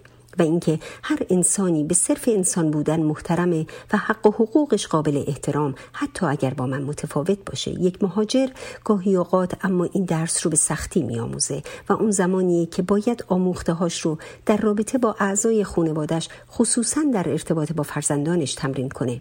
و برای این کار که اصلا هم کار ساده نیست باید یک بار دیگه چمدونی که با خودش از کشور نخستش آورده رو باز کنه و محتوای اون رو و این بار با دیدی جدید نگاه کنه. آداب و رسوم باورها ارزشها حد و مرزها و خلاصه همه اون رو که با خود به وطن جدیدش آورده رو بازنگری کنه و تصمیم نهاییش رو در رابطه با حفظ و نگهداری تک تک اونها و این بار با اطلاعات جدیدی که از کشور جدیدش داره بگیره. بعد متوجه شدم که درست در همین نقطه مشکلات یک مهاجر شروع میشه. درست زمانی که یک مهاجر متوجه میشه که محتویات چمدونش که حاوی باورها و ملاکهای ارزشیشه با اونچه فرزندانش از وطن جدید جمع آوری کردن تفاوت داره. تکلیف چیه؟ من مهاجرت کردم تا سختی هایی که خودم تجربه کردم رو اونها تجربه نکنن من اونها رو به کشوری آزاد آوردم. جایی که اونها می‌تونن آزادانه فکر کنن انتخاب کنن خودشون باشن خود خودشون. و حالا از او توقع دارم که در مقابل من خودش نباشه. از او می‌خوام که من باشه.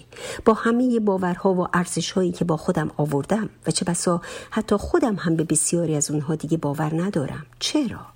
بعد فکر کردم و این نقطه که من مهاجر بیش از این که لازم باشه با فرض تا فرزندانم رو قانع کنم که دنبال روی من و باورهام باشن بهتره با خودم صحبتی داشته باشم و از خودم سوال کنم که آیا هدف از مهاجرت کمک به پرورش انسانی آزاده بوده؟ انسانی که قادر به بیان خودش و خواسته هاش باشه؟ که هرچند اون هدف ها و خواسته ها متفاوت با اکثریت جامعه بوده باشه. آیا هدف من از پرورش انسانی آزاده این بوده که با فراهم کردن محیطی متفاوت شانس زندگی کردن متفاوتی رو به او بدم و به او بیاموزم که راه های خوب بودن موفق بودن و خوشبخت بودن تنها از طریق روشی که من والد به تو میآموزم نیست؟ به او بیاموزم که ما پدر و مادرت همیشه و همیشه همچون کوهی استوار کنارت هستیم. از تو حمایت می‌کنیم و به تو اجازه رشد میدیم. به تو شانس تجربه کردن زندگیت رو میدیم. حتی اگر دید و روشت برای زندگی با ما متفاوت باشه. چرا که نخستین درس مهاجرت که همان قبول احترام قبول و احترام تفاوت‌های فردیه رو خوب آموختیم. و حالا ما با شجاعت و جسارت و با قبول مشکلات و سختی های راه مهاجرت رو انتخاب کردیم تا به فرزندانمون شانس زیستن در محیطی متفاوت رو بدیم. و حالا از اونها می‌خوایم در این محیطی که به اونها آموزش خود بودن داده میشه ما باشند چون ما اینطور می‌خوایم و بعد فکر کردم شاید به جرأت بتونیم بگیم که سختترین قسمت مهاجرت همین بازنگری چمدون ها باشه و قبول این که وقت اون رسیده که حتی اگر هنوز خودمون به عنوان پدر و مادر فرزندانمون مایل به نگه داشتن حتی تمامی محتویات این چمدون ها هستیم به فرزندانمون اجازه بدیم اون چه رو که می‌خوان از میان اون محتویات انتخاب کنند و ما بقی رو با حفظ احترام به اون چه ما انتخاب کردیم به گوشه بگذارن. حتی برای زمانی محدود به اونها شانس آزمودن رو بدیم. و بعد طی گفتگوی کوتاهی که با خودم داشتم از خودم سوال کردم. ما چگونه می‌تونیم درس آزادگی رو به فرزندانمون بیاموزیم در حالی که به اونها اجازه تمرین اون رو نمیدیم؟ پاسخم به عنوان یک مادر واضح بود و اون اینکه برای اینکه نگران فرزندم هستم. میترسم که نکنه انتخاب مسیر جدید خطرناک باشه. برای اینکه نمی‌خوام فرزندم آسیب ببینه. و بعد در پاسخ به این نگرانی قاب کاملا قابل درک از زاویه دید یک مادر نگران گفتم پس تکلیف او چی میشه؟ تکلیف او به عنوان یک انسان که خواسته ها و نیازهاش می‌تونه از من متفاوت باشه انسانی که به سن تشخیص رسیده جوانی که حق انتخاب داره خوب و بد رو می‌شناسه ولی سلیقش از من متفاوته آیا او باید قربانی نگرانی های دائم من باشه؟ و بعد گفتم خب حالا اگر بعد از این انتخاب متفاوت متوجه شد که انتخاب درستی نبوده چی؟ و بعد به خودم پاسخ دادم و گفتم قطعا دنیا به آخر نخواهد رسید. او تجربه ای کسب خواهد کرد و با دانشی بیشتر به سمت هدفش پیش خواهد رفت و من همیشه و همیشه در کنارش خواهم بود و به او قوت قلب خواهم داد و این بار نه به عنوان یک مادر نگران بلکه مثل یک مادر امیدوار که به فرزندش اعتماد داره. و بعد با خودم فکر کردم. پس اون چه من از محتویات چمدونم باید به فرزندانم بدم باورها و ملاکهای ارزشی کلی و عمومیه. تمام اونچه که به باور من در یک جامعه سالم بشری همه انسان ها ملزم به دانستن و اجرای اون هستند و مابقی کاملا انتخابیه. اینکه فرزندم باورهای مذهبی مرا داشته یا نداشته باشه انتخابیه که به عهده خود اوست. اینکه همسر آیندهش رو از مذهبی که خود به او باور داره برگزینه یا از گروه و فرقه و مذهبی دیگه انتخاب اوست. و وظیفه من به عنوان والد تنها دادن همه دانش و علمیه که در این زمینه دارم. من وظیفه دارم نگرانی هام رو از انتخاب های متفاوتش به او یادآوری کنم ولی اجازه ندارم خودم و باورهام رو به او تحمیل کنم و برای او تصمیم بگیرم. چرا که او انسانی متفاوت از منه با سلیقه متفاوت با تجربیات و دانشی متفاوت و این نکته ایه که من والد باید بیاموزم و با رفتارم اون رو به فرزندانم هم آموزش بدم. به امید اینکه هر یک از ما مهاجران این دنیای بزرگ هر روز بیش از روز دیگر توان پذیرش و احترام به باورهای متفاوت از خودمون رو داشته باشیم تا به این وسیله شانس زندگی و لذت بردن از زندگی رو نه فقط خودمون به خودمون بلکه به دیگران و خصوصا به فرزندانمون هم بدیم. تا فکر بلند بعدی همه شما عزیزان رو به خدا می سپارم خدا یار و یاورتون باد. اخبار ورزشی نماشوم.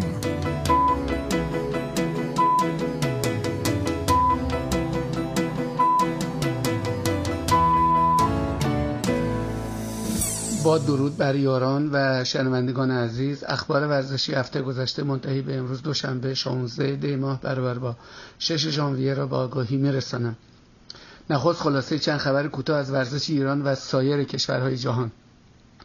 فدراسیون شطرنج ایران میترا حجازی پور دختر شطرنج باز ایرانی را که رده جهانی هم دارد به علت حضور بدون هجاب در مسابقات شطرنج روسی از تیم ملی اخراج کرد.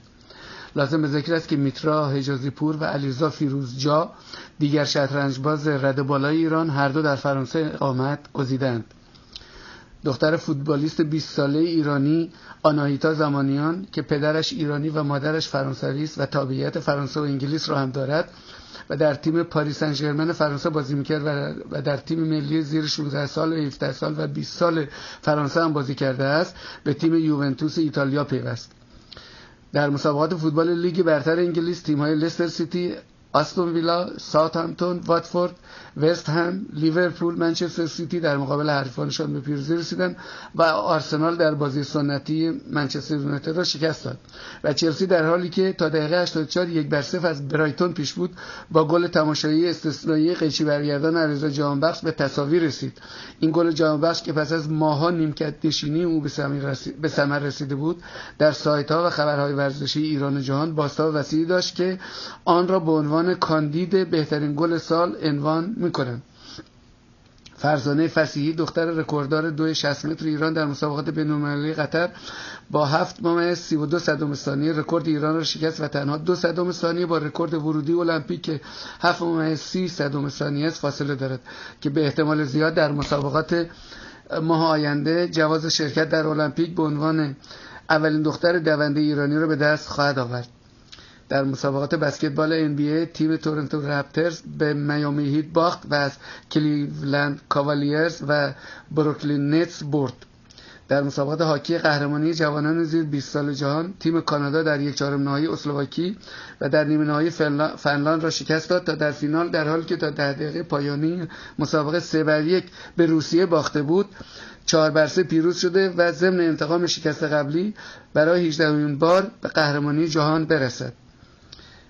مسابقات انتخابی المپیک برای تیم های ملی فوتبال المپیک ایران تیم ملی والیبال مردان ایران و تیم ملی والیبال زنان ایران این هفته برگزار می شود که امیدوارم با پیروزی پشت سر بگذارند و سهمی المپیک را به دست آورند. با تشکر توجه شما علیرضا احمدی رادیو نماشوم ونکوور. اخبار ورزشی نماشوم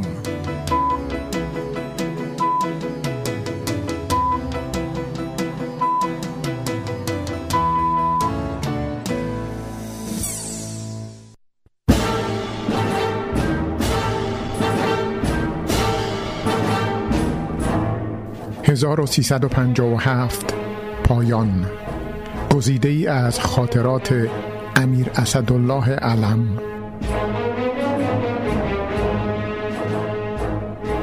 جمعه چهار دی 1349 دانشگاه های کشور شلوغ شده است. خاطر شاه از اینکه چرا دانشجویان درک موقعیت ممتاز امروز کشور را نمی کنند بسیار آزرده است. من به شاه عرض کردم قرولند کردن حق مسلم مردم است. فرمودن صحیح است ولی این قرولون نیست. این خیانت به کشور است. در این چند روزه که شعارهای عجیب بر علیه انقلاب شاه و مردم می‌دادند که انقلاب سفید قلابی است انقلاب باید خونین و سرخ باشد. توضیح دو شعار بیش از همه رایج بود. یکی مرگ بر این نظام آموزشی و دیگری که سخت بوی سیاسی داشت بخشی از شعری بود از امیر هوشنگ شفا. من اگر بنشینم تو اگر بنشینی چه کسی برخیزد؟ من اگر برخیزم تو اگر برخیزی همه برمیخیزند.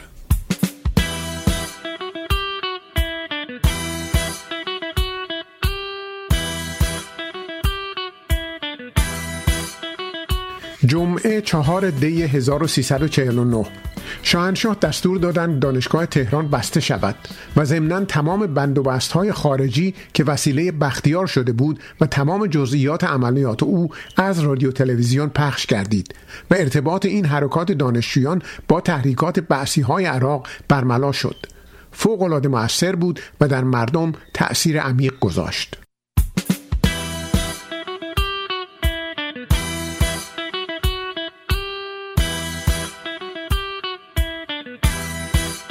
نخست وزیر نطق بسیار خوبی درباره نفت در مجلس کرد.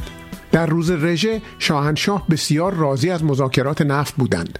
فرمودند مالیات را که گردنشان گذاشتیم. قیمت را هم اگر بالا ببریم وضع ما خیلی خوب می شود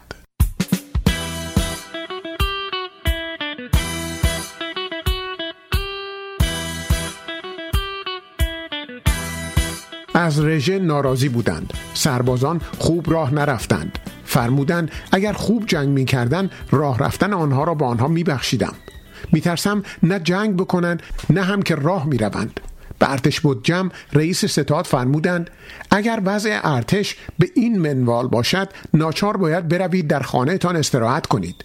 متاسفانه نیروی هوایی به علت بدی هوا نتوانست در رژه شرکت کند وگرنه خاطر شاهنشاه شگفته می‌شد. چون واقعا نیروی هوایی ما خوب است. در روز رژه فرمودند می‌دانم زیاد خرج ارتش می کنم ولی چه کنم؟ می شود که مثلا از عراق کتک خورد؟ بعد حساب قدرت عراق را میفرمودند. چه نیروی دریایی چه زمینی و چه هوایی. روزها خوب اسلحه به آنها دادند حتی نیروی دریایی آنها صاحب موشک های دورپرواز است.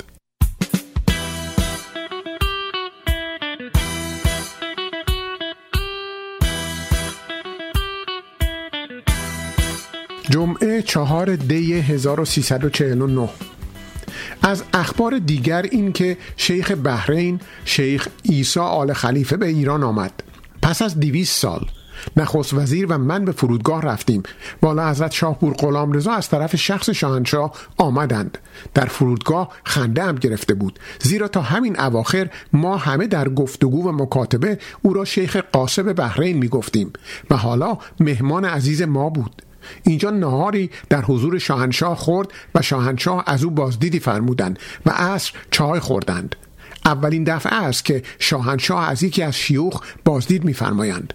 ولی من عرض کردم برای او زیادی است. فرمودند می‌خواهم نوچه ما بشود. به هر صورت او خیلی راضی برگشت.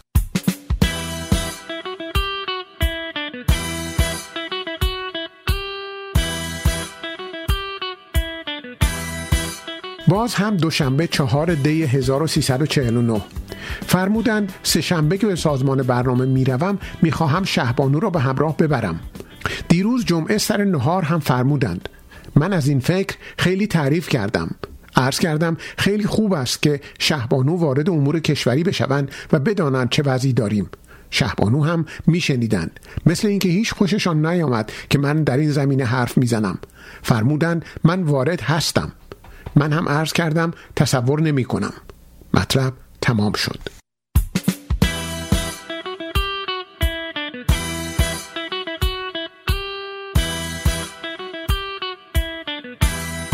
این روزها شاهنشاه به یکی از مهارم خودشان که نمی‌دانند با من هم محرم است مطلبی فرمودند که تایید همان مطلبی است که چند روز پیش به من فرمودند و مرا خیلی متأثر کرد.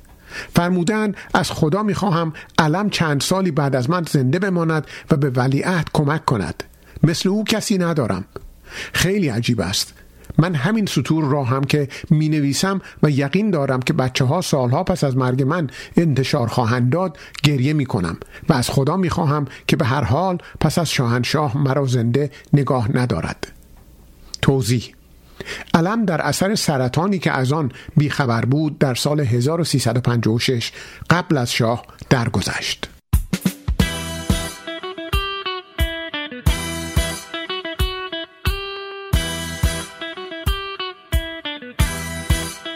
شنبه 5 دی 1349 امروز عصر شاهنشاه فرمودند چیز عجیبی است اسامی تو و نخست وزیر و چند نفر دیگر که در لیست ترور شدگان بختیار بود حالا اشخاص دیگر به روزنامه ها تلفن می‌کنند و می‌گویند چرا اسم ما را ننوشته اید روزنامه که از خودش در نیاورده است. این فکر ایرانی است که موقعی که دیگر خطری نیست می‌خواهد خودنمایی کند. در صورتی که اگر قبلا به آنها چنین چیزی می‌گفتیم حاضر بودند از شغل خودشان به خاطر این خطر چشم پوشی کنند. ارز کردم طبقه بالا اینطور فاسد است ولی طبقه پایین خیلی شرافتمند و قیور و راست هستند. فرمودند درست است.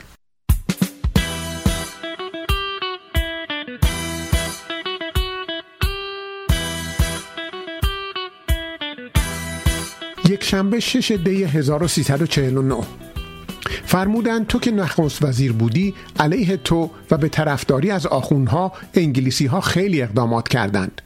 همان جلسه منزل علا وزیر دربار وقت بر علیه تو مرکب از انتظام و شریف مامی و گلشاییان و سروری که پیشنهاد می کردند فوری بعد از قضیه پانزدهم خرداد تو را برکنار کنم. در آن روز من دستور شدت عمل و تیراندازی دادم و رجاله ها را متفرق کردم. و وساطت امثال مسعودی و پاکروان از آخونها و منبر رفتن بهبهانی که از کهن نوگرهای انگلیس بود و چهل سال بود که منبر نرفته بود. بر علیه تو همه دلالت بر این امر دارد. توضیح به دنبال رویداد 15 خرداد 1342 حسین علا و عبدالله انتظام از محمد سروری رئیس وقت دیوان عالی کشور محمد علی وارسته جعفر شریف امامی و سپه بود مرتضی یزدان پناه دعوت کردند که برای مسلحت اندیشی درباره وضع کشور گرد هم آیند. دو تن اخیر هنگامی که متوجه شدند جلسه بی اجازه شاه تشکیل شده است آن را ترک گفتند و جریان را به آگاهی شاه رساندند. شاه که دیگر آماده نبود کسی در اداره امور کشور مداخله کند چند ماه بعد علا را از وزارت دربار و انتظام را از ریاست شرکت نفت برکنار کرد. عباس قلی گلشاییان به علت مسافرت به خارج در این جلسه نبود.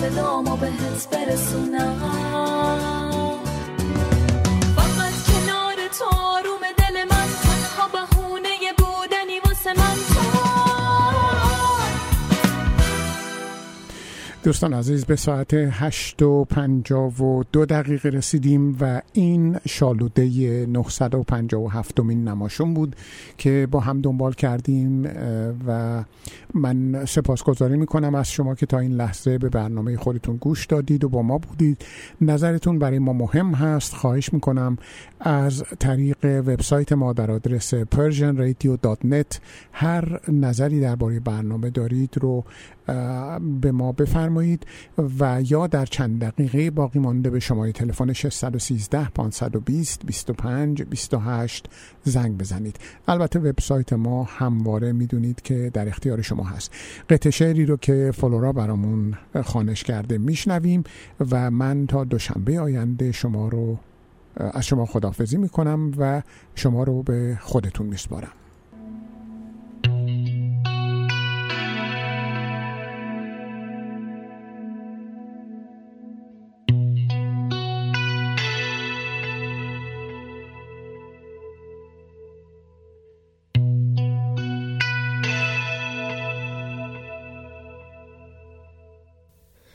گلی جان سفره دل را برایت پهن خواهم کرد.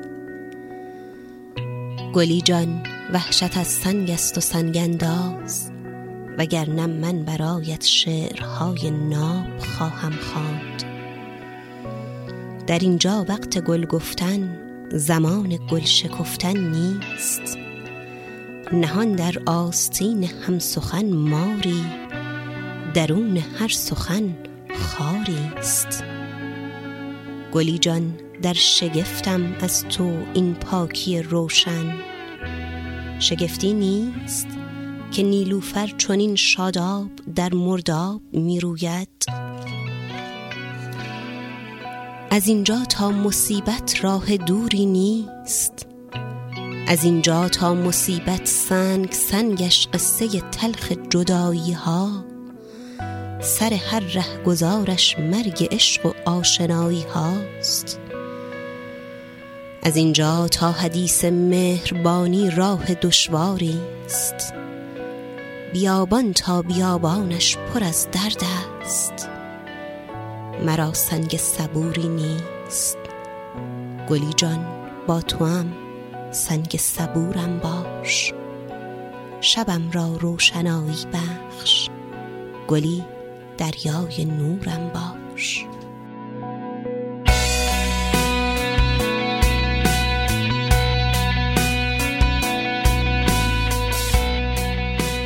This is Namashun, a Persian broadcasting from CKCU 93.1 FM in Ottawa.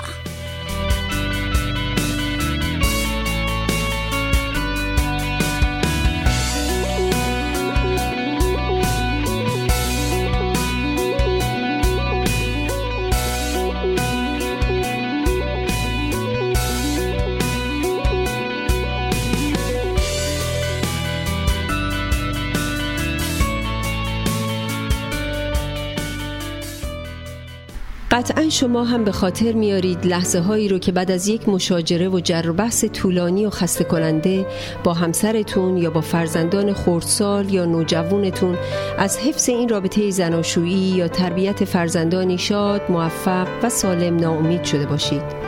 یا برخی از شما که با بیاد آوردن خاطرات تلخ اون مشاجرات بین والدینتون از یافتن همسری مناسب و آغاز یک زندگی زناشویی موفق و آرام معیوس شده باشید من آزاده تبا تبایی مشاور همزبان شما با سی سال تجربه کار در ایران و کانادا آمادگی خودم رو جهت همفکری در حل و رفع دشواری ها و ناملایمات خانوادگی شما عزیزان اعلام می کنم و پذیرای شما می باشم تا بتونیم با هم و برای هم زندگی بهتری بسازیم.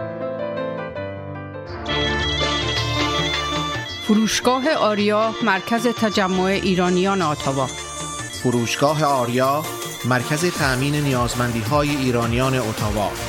فروشگاه آریا مرکز توجه ایرانیان آتاوا فروشگاه آریا 508 گلدستون فروشگاه آریا 508 گلدستون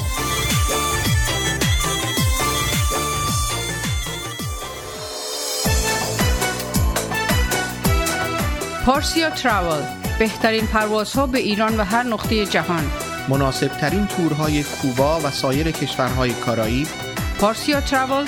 آژانس مورد اطمینان و محبوب شما با مدیریت آذر آقارزی پارسیا تراول؟ 613 230 82 28 پارسیا تراول؟ 613 230 82 28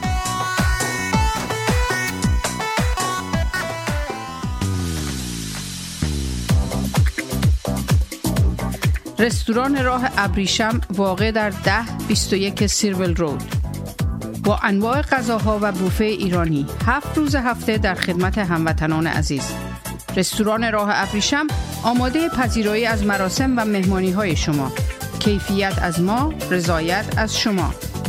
شماره تماس و رزرو 613 741 78 88 مهدی فلاحی در بیش از 25 سال خدمت به جامعه ثابت کرده است که دلسوز مردم و خدمتگزار آنهاست. اگر قصد خرید و یا فروش خانه دارید، مهدی فلاحی بهترین مشاور شماست. مهدی فلاحی آماده ارائه هر گونه خدمات real estate. 613 889 4700 realatua.ca مهدی فلاحی آماده ارائه هر گونه خدمات real estate realatua.ca انجمن فرهنگی هنری ایرانیان اتاوا پاکسو با سالها سابقه فعالیت در اتاوا با هدف ترویج فرهنگ و هنر ایرانی نسبت به بزرگداشت آیین و سنن ملی و برگزاری همایش های ادبی هنری اجتماعی کلاس ها و کارگاه های آموزشی اقدام نموده است. انجمن پاکسو دست یاری شما دوستداران فرهنگ و هنر ایرانی را به گرمی می فشارد و از شما دعوت می نماید برای آشنایی بیشتر و مشارکت در فعالیت های انجمن به وبسایت paksu.ca مراجعه یا از طریق تلفن 613 510 0213 و ایمیل اینفو ات پاکتو با ما تماس حاصل نمایید. You are listening to CKCU 93.1 FM in Ottawa.